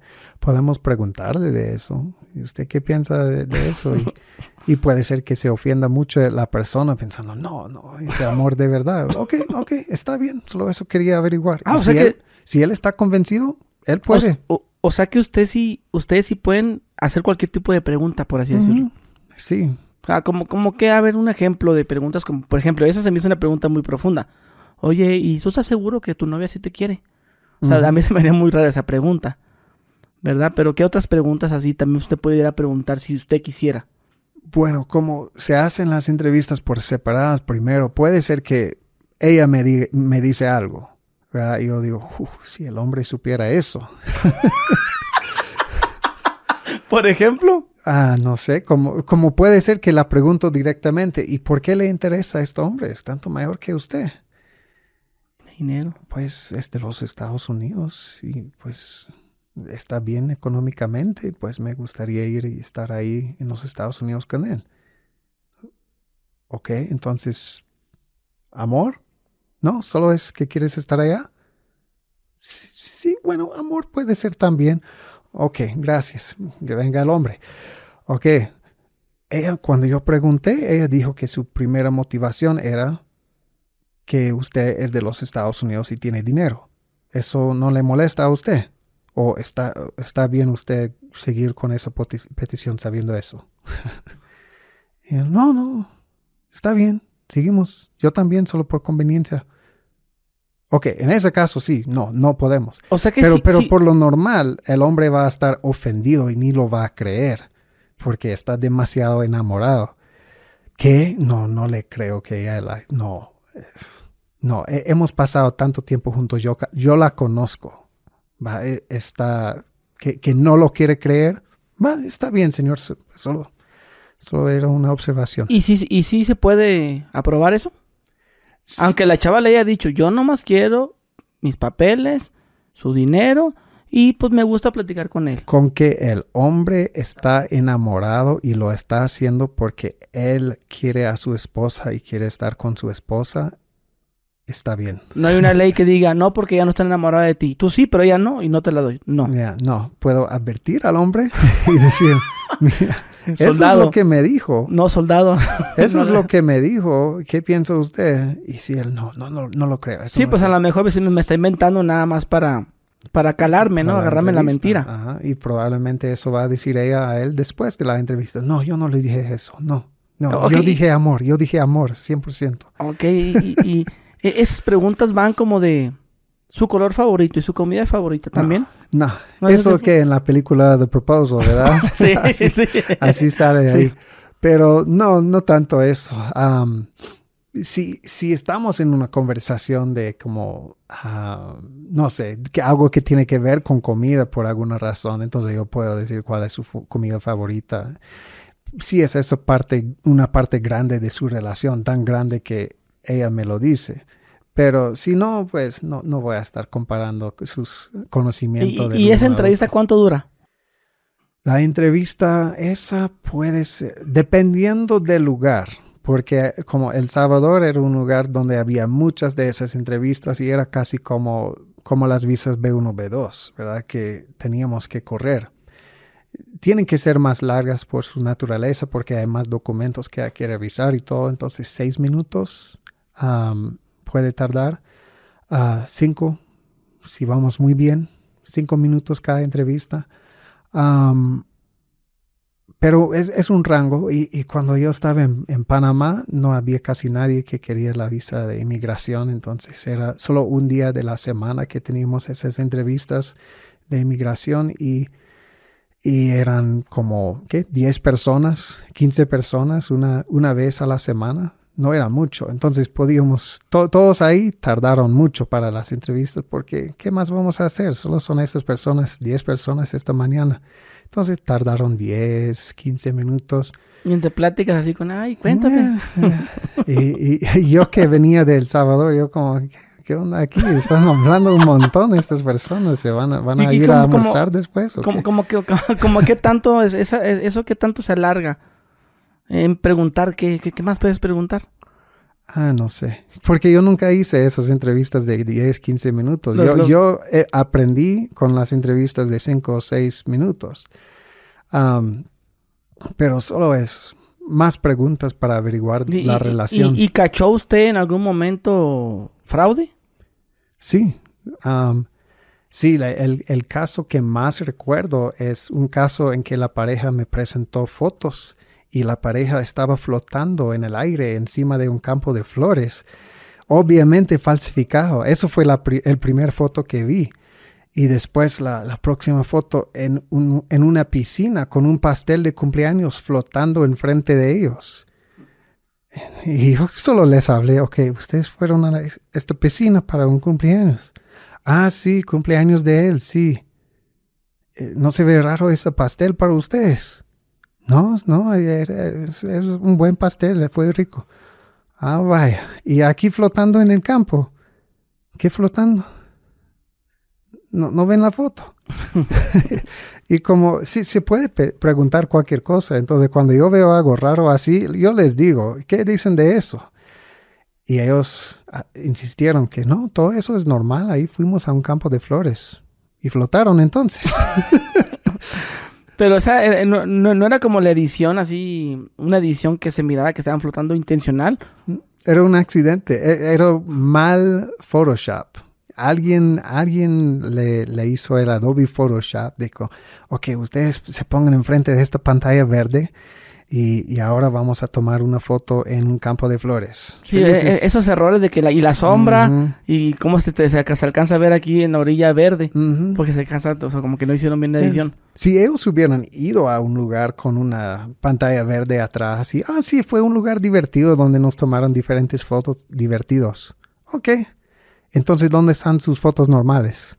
Ah, tendría que ver eso antes de proceder, pero ellos no. Ellos dice- dijeron, no, no, sí, eh, sí, en la piscina por su cumpleaños. Ah, sí, no, eh, ya fuimos a este campo. Todo como que era de verdad. Yo como, ok, no. Y, y de hecho lo pusimos, había un... am, ah, tabla de fraude en, en nuestra sección de visa inmigrante. Entonces, cuando teníamos uno bueno ahí. Entonces, esa de la, ellos flotando en las flores se quedó ahí todo el tiempo que yo estaba ahí. Y había otros que otras personas pusieron ahí. Oh, y lo peor que hacen en una entrevista. Un requisito de la ley es que hayan, como se dice en español, consumido el matrimonio. Ujú. Am, pero no es una pregunta común, no es algo que queremos detalles, pero hay gente que algún abogado leyó esa sección de la ley y dice, tiene que comprobar eso, lleva fotos. y entonces llevan fotos en un, ah, esto fue la luna de miel, aquí estamos en el hotel, ahí está la cama, y ahí, ahí estamos empezando. Y hay otra persona ahí tomando las fotos. Son cosas raras que pasan a veces en esas entrevistas. O sea, y sí le tocó también así mucho cosas falsas aparte de, de los güeyes flotando en el, en el campo. Am, a huellas, ah, fotografía de sex- ses- sesiones de sexo que ni quiero saber si O si realmente no. pasó. Sí, yo, yo la amo mucho, ¿verdad? Mm, así, casi, Ah. casi como muy, muy, muy falso, ¿no? Delante de usted. No, no eran tan buenos en eso nunca. No, o sea, así de plano. Yo Y- nunca tuve algo con alguien con papeles falsos o fotos falsos que era como muy eh, a- Sí. amorosos Oh. en, en la ventanilla. Ok, y, y- y no hay, por ejemplo, en este caso, el, el chavo muy guapo y la muchacha que sea ciudadana americana, pero que esté, pues no sé, un poquito más gorda. Algo que dices tú, oye, pues esto se ve como la bella y la bestia. No, no, no. No se ve qué, qué está pasando. Tal vez pueda haber fraude aquí. Se lo, Ah. se lo comento porque en Tijuana hubo un caso así, sobre un muchacho que estaba parecido, tenía muchas, muchas novias y consiguió una chava, ciudadana americana, pero pues no, como que no concordaba la relación. Y pues llegaban a un arreglo, ¿no? De que yo te doy tanto por mes en lo que se hace el trámite y al cuando me la ciudadanía tanto. Pero los cacharon en la mentira y no se hizo nada. Es, es una cosa que veríamos como sospechosa, pero no es algo que veríamos definitivamente, como no tiene que ser del mismo nivel de atractivo para que se apruebe la visa. Pero igual que una diferencia de edad o igual que una diferencia grande económica, si es extremo, Entonces, es algo que nos causaría cuestionar y tal vez hacer más preguntas. Y si en las más preguntas salen más cosas que no concuerdan, entonces ahí sí tenemos problema. Pero solo el hecho de que uno es guapo y la otra es bestia, no, no eso no es, suficiente, no. Y, ok, y si yo hago ese, ese, ese fraude, me pongo de acuerdo con una chava, pum, me da mis papeles, yo tengo mi pasaporte americano, y luego, no sé, hago un video en YouTube, yo hice eso. este... Se puede reportar. Se reporta. A, USCIS. Y, y, y si hay un después de, o sea, de que, ah, pues te desnaturalizo. pueden cancelar el, la residencia. No, no, en este caso que yo ya sea ciudadano americano. Ah, llegó hasta ciudadano. Sí, hasta ciudadano. Por eso ya tengo mi pasaporte americano, de ciudadano americano. Ya, ya, ya lo soy, o sea, pero se me dio por hacer, decir en un video en YouTube y contar todo, toda mi anécdota. A ese punto yo no sé, yo nunca trabajé en eso. Asumiría que con suficiente evidencia se podría siempre cancelar ah, por el fraude, ¿verdad? Pero yo nunca, nunca vi eso. Pero en residencia sí, esa sí es más fácil. En residencia sí, es más común que sale muy rápido después de que vaya a los Estados Unidos, que era por fraude. Entonces, ah, y se reporta.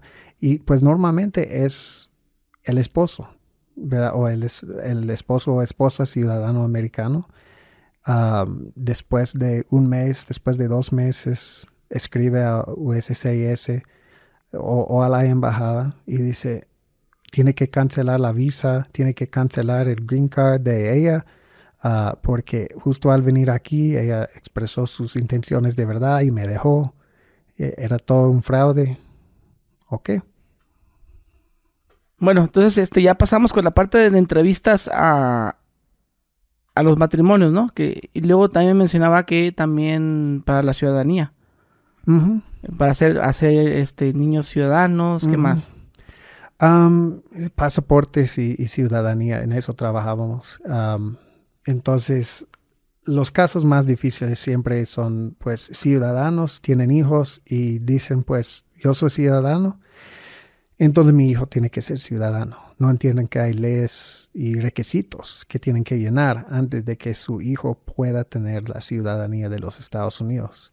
No es solo el hecho de que yo, yo soy, entonces él es. Así no funciona. Ese es el mito que se tiene en México.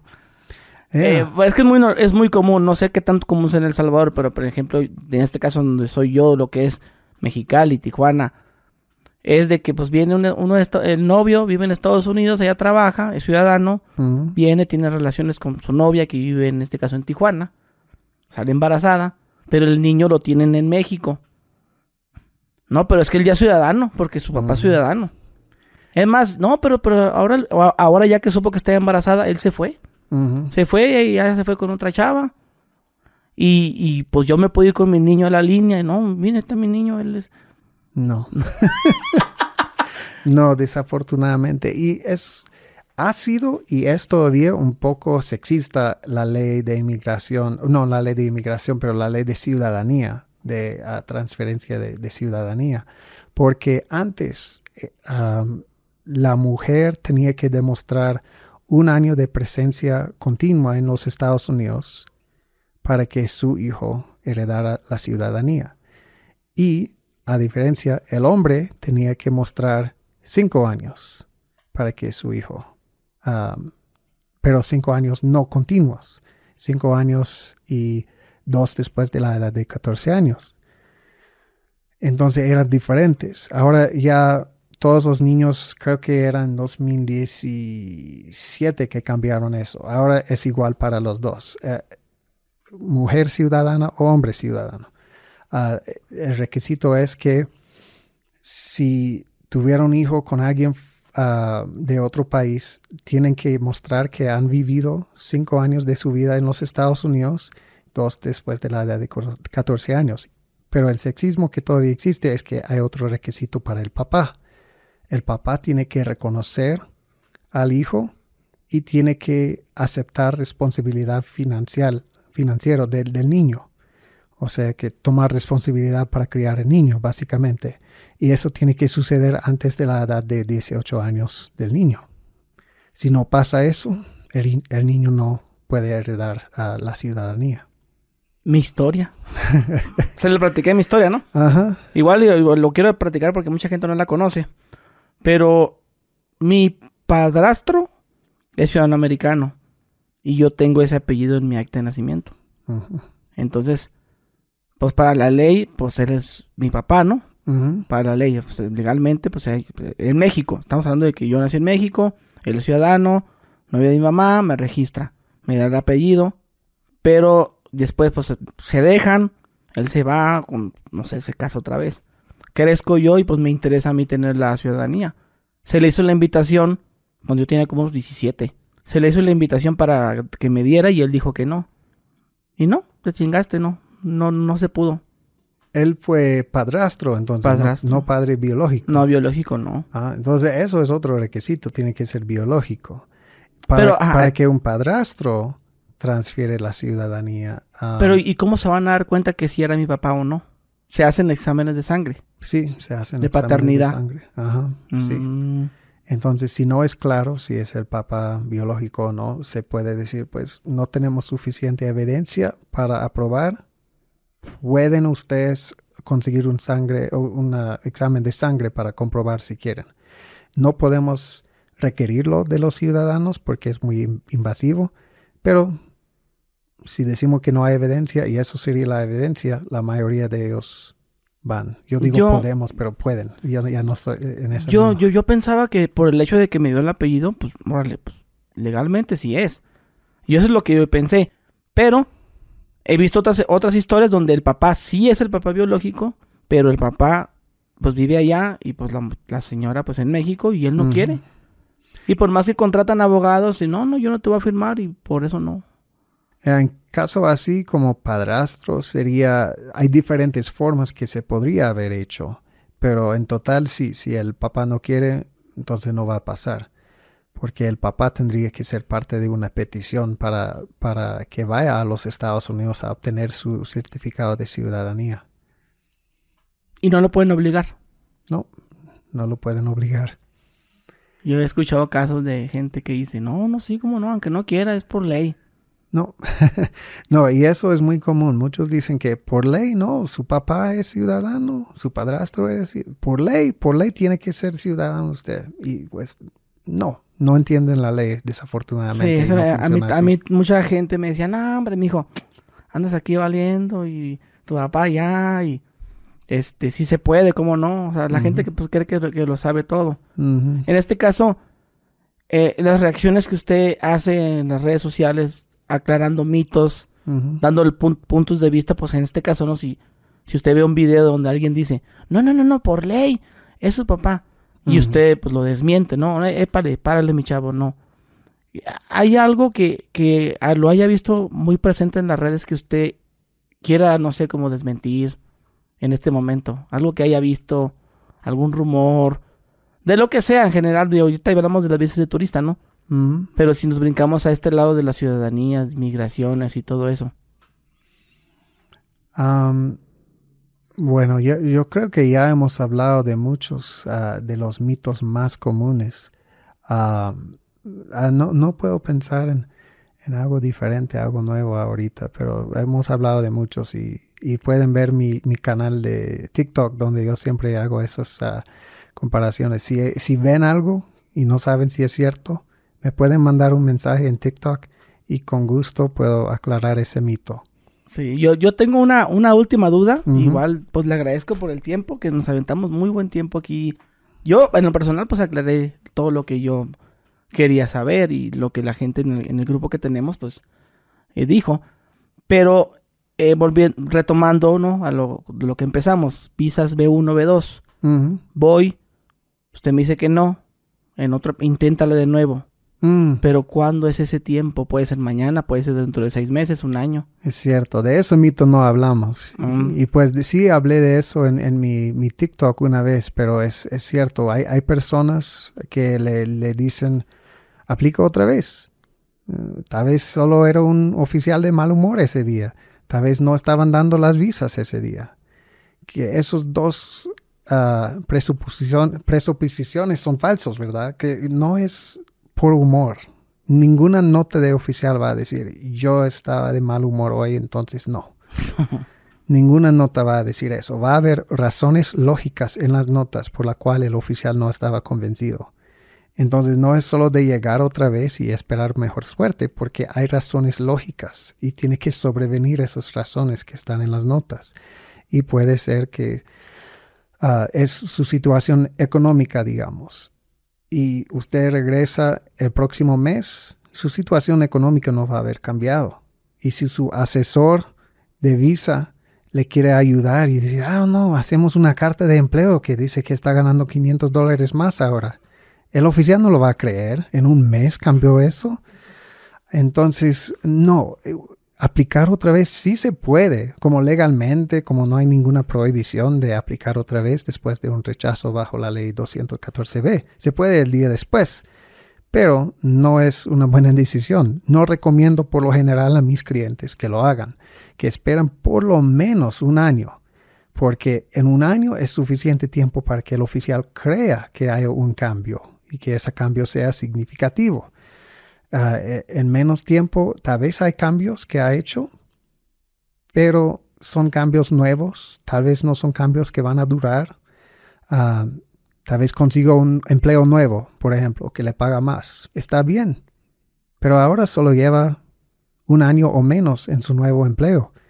Y pues para el oficial eso no es muy fuerte como un lazo profesional, porque puede ser que no le guste y va a dejar su empleo. Deja por lo menos un año pasar para que pueda tener más fuertes sus lazos y pues más ah, establecidos esos lazos también. ya, porque menos... Ah, pero pero hay, hay personas que lo dicen solo para que apliquen otra vez. págame más, yo, yo ayudo. ¿Usted sí les dice la verdad a sus clientes? No, yo, yo les digo que pues es muy pronto, es, no es probable que le aprueben. Yo les digo la verdad, si quieren aplicar, yo con gusto ayudo, yo acepto el dinero que ustedes me quieren pagar, pero yo quiero ser honesto con ustedes. No hay mucha probabilidad. hay casos, hay raros casos, ¿verdad? Que la entrevista fue tan, tan mal y la persona tenía tantas calificaciones que es raro que le rechazaron. Y yo diría, ok, solo, solo faltó una buena entrevista. Podemos intentar otra vez tener una buena entrevista y ver qué dice. Pero por lo general, esperar por lo menos. Cuando usted abre el, sistema y aparece la información de la persona que va a entrevistar, ¿le aparece cuántas veces ha intentado la visa? Bueno, aparece una banderita roja que indica que aplicó antes entonces, hacemos clic ahí y vemos cuántas veces le han rechazado. Y aparecen seis, siete veces. Sí. Oh, y sí pasa. Sí, ¿Cuánto es lo máximo que llegó a ver de personas que intentaron aplicar? Ah, creo que seis veces. Eh, pero y, en corto tiempo. ¿La sexta es la vencida o qué? Porque... Dentro de dos años, seis veces. Y no, no se dan por vencidos. O, la, gente dice, no, entiendo la, la tercera la primera nunca te lo van a dar, vete a la tercera. o, también pasa eh, esta frase, es que te faltó un papel. eso es común. y no es por un papel. Como yo dije, es bueno respaldar lo que uno dice en la entrevista, pero el oficial no basa la decisión en sus papeles, basa en la información que usted comunica en la entrevista y en el DS-160. Ah, entonces, no, un documento que dice lo mismo que ya se dijo en la otra entrevista, no, no me importa. Y aparte no hay, no hay forma de que usted pueda saber si no es falso. Por ejemplo, en este caso los estados de cuenta. Mencionamos que la gente pues hace la falsificación de estados de cuenta o intenta eh, simular este que el sueldo es más alto. De deposítame, cada semana me deposito este más para que parezca, ¿no? Ya, entonces decimos, ok, a ver el estado de cuenta. Ok, si, si están depositando, vemos transferencias. Oh, ¿de quiénes son esas transferencias? En mi jefe. No le pagan un cheque. O en depósito directo del banco.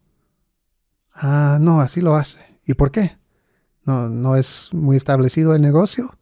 Ok, entonces ya son más preguntas. ¿Por qué están esas transferencias? A veces hacen toda la transferencia de una vez ya 10 mil dólares, antes ni 100, ahora 10 mil dólares en la cuenta de, de repente, una semana antes de la entrevista. Ok, ¿qué pasó aquí? "Ah, Es que um, vendí el carro, ok. Uh, ok, bueno, entonces ahora anda sin carro aquí y ¿qué, qué, qué va a hacer con todo ese dinero? Ah, es para ir allá. Necesita tanto dinero y tenía que vender su carro. Ok, entonces ahora ya es más, más sospechoso. Ya. Y vemos otras cosas como que si todos esos números son muy redondos en, en la, en, el, um, en la co- cosa falsificada, ¿verdad? Si están falsificando sus eh, estados de cuenta. Ok, todos terminan en cero. Eso nunca pasa en transacciones normales. Y son muchas cositas que vemos que pueden causar duda. Y otra vez, no tenemos que comprobar el fraude. Solo algo se ve sospechoso. Ok, 214B rechazado. Gracias. Ah, tenga un buen día. Lo siento. Y eso es todo.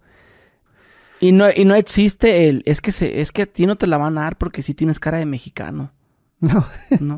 O porque No. no, porque tú estás medio moreno. O a mí me tocó en una de esas que, que intenté para mi visa, fui a esos, locales que están cerca de las embajadas. Ajá. No, si te la además hasta estás hasta güerito tú, la sé. Y si te la No, y, y todavía tú estás blanco, mira, hasta te pareces gabacho. Bueno, americano, ve. Ujú. te la dan y como que mm, no creo eso. No, no, No, no, no importa el color de piel. no. Y si uno pone eso en su nota como su justificación, hay problemas para eso oficial. De que No. Es que tenía, estaba morenito. O tiene, o tiene cara de, de constructor, ¿no? Ajá, sí, no, no. Bueno, si yo, si, no, no cara de constructor, pero digamos que viene diciendo, hoy yo trabajo como, ah, no sé, jefe financiero de tal negocio y veo sus manos, como dije, de mecánico, todo negros, yo digo, "Mm, ese hombre no es, Las uñas, ¿no? ese hombre no es de- del mundo financiero. Ah, bueno, di- disculpe, yo sé que le dije la última pregunta, va, pero al- alguna lista muy breve que me pueda dar de los, tra- los trabajos que no son muy buenos, los que son transferibles, como me mencionaba, Ah, los trabajos transferibles, sí. que era barbershop, Sí, am, peluquería, barbershop, ah, construcción, albañil, ah, carpintería, am, y, en, en fin, cualquier trabajo que se puede hacer. a- fotógrafo, fotógrafo, am, posiblemente, pero youtuber. pues yo, hola. bueno, youtuber normalmente, no, para, para usted una excepción porque le va súper bien, pero para la mayoría youtuber no es ni una buena calificación para empezar, ¿verdad? La mayoría no están ganando tan bien. Yo también tengo mi YouTube y no gano un centavo ahí. No, Ah, no, obviamente que se vea un, bueno, y si es un youtuber que, pues que es muy famoso en su país. ajá. No, no es una preocupación ah, normalmente, eh, porque y, y incluso esas profesiones, ah, si yo soy albañil, no quiere decir que nunca me van a dar la visa. Solo quiere decir que, pues, por tener el trabajo transferible, debo mostrar ah, conexiones, lazos más fuertes aquí que, otras personas, tal vez. Entonces tengo que, no sé, mejorar mi, mi conocimiento de mi trabajo, no sé, empezar propios emprendimientos y, tener más recursos económicos que el albañil ah, típico que está en el país, ¿verdad? Y, pues haber viajado a otros países o en otra forma fortalecer la solicitud. Eh, y si puede hacer eso, entonces eh, importa menos el tipo de trabajo. Eh, como con todo lo que he dicho, no hay ni una cosa que el oficial va a decir, a menos que sea un crimen, ases- asesinato de alguien. Entonces, ahí sí, el oficial va a decir no, probablemente 100% de las veces solo con ese hecho. Pero otras cosas, solo por ser joven, solo por ser, ah, por no tener algún empleo o, o por tener un empleo equivocado, un transferible o algo así, solo por eso no se rechaza. Tiene que ver la situación completa. Entonces, no quiero decir a nadie que, que no tenga, que pierda su esperanza de poder ir a visitar a su, su familia o lo que sea en los Estados Unidos. Solo es de tratar de fortalecer sus lazos ah, en su país en las maneras que pueda antes. Y pues eso es una parte muy grande del trabajo que hago es solo evaluar las personas. La mayoría de las personas que vienen a mí no vienen ah, para que yo llene la solicitud, porque cualquier persona puede llenar un DS-160. Me vienen a mí por mi conocimiento, para que yo evalúe su caso. Normalmente rechazados antes y dicen, ¿por qué? Puede evaluar para que yo vea en qué tengo que mejorar. Entonces, estoy muy feliz hacer eso para las personas. Es, me hace mucho más feliz que decirle no a las personas como hacía antes. En, en vez de eso, les doy un poco de, de esperanza de cómo Le, le gusta que le digan, ¡ay, ya! Ya me la aprobaron, mira. Yes. es, es muy, muy padre esa sensación, Ajá, ¿verdad? Sí, cuando, Que, que se toman la foto con el papelito, ¿no? El de aprobado. Ujú, cuando me escriben, hey, me aprobaron. Eh, Cuando no me escriben, yo quiero ese mensaje. Yo, hey, ¿qué pasó en su cita? ¿Le aprobaron? Ah, sí, gracias, se me ha oído decir. Y yo, yo me quedo súper feliz cada vez, especialmente si fue, fue alguien que fue rechazado antes y ah, esas personas que a veces están como perdiendo esperanza de que le pueden dar la visa. Y sí se puede, solo tiene que entender qué es lo que buscan, cómo es que puedo mostrar eso en la entrevista a través del DS-160, pero también a través de cómo presento la información hablando. Oiga, ¿y podemos dejar alguna red social de usted? ¿Algún número? No sé. Ajá, bueno, mi sitio web tiene enlaces a todos, es visasusa.org y ahí estoy en, en ah, TikTok, estoy en Instagram y estoy en YouTube y Facebook. Ahí están los enlaces. Y la gente les puede comunicar con usted y los puede ayudar. Con los trámites que sería visa de turista o cualquier tipo de visa también. Sí, cualquier tipo de visa. Básicamente puedo ayudar con cualquier tipo. Visa de inmigración, visa de no inmigrante, turismo, trabajo, estudio. Bueno, trabajo es complicado porque no, uno, La empresa de Estados Unidos. la empresa es quien tiene que empezar esa petición en Pero los sí, sí, sí lo hace también ese trámite. Si hay una empresa, un solicitante, usted puede hacer el trámite. Sí, eh, la empresa se tiene que encargar y la empresa tiene que venir a mí, pero ah, puedo ayudar a la empresa. Muy bien. También, también le, le hace eso. Sí. Y, y a veces han venido, ya está todo arreglado, pero no sé, le rechazaron y pues quieren saber, ok, ¿qué, qué puedo hacer? Me rechazaron la visa de trabajo y les hago una consulta para ver razones probables por el rechazo y cómo se puede mejorar su próxima solicitud. Desafortunadamente en esos casos no hay mucha esperanza porque un año es lo que se tiene que esperar y para ese entonces ya no está el trabajo.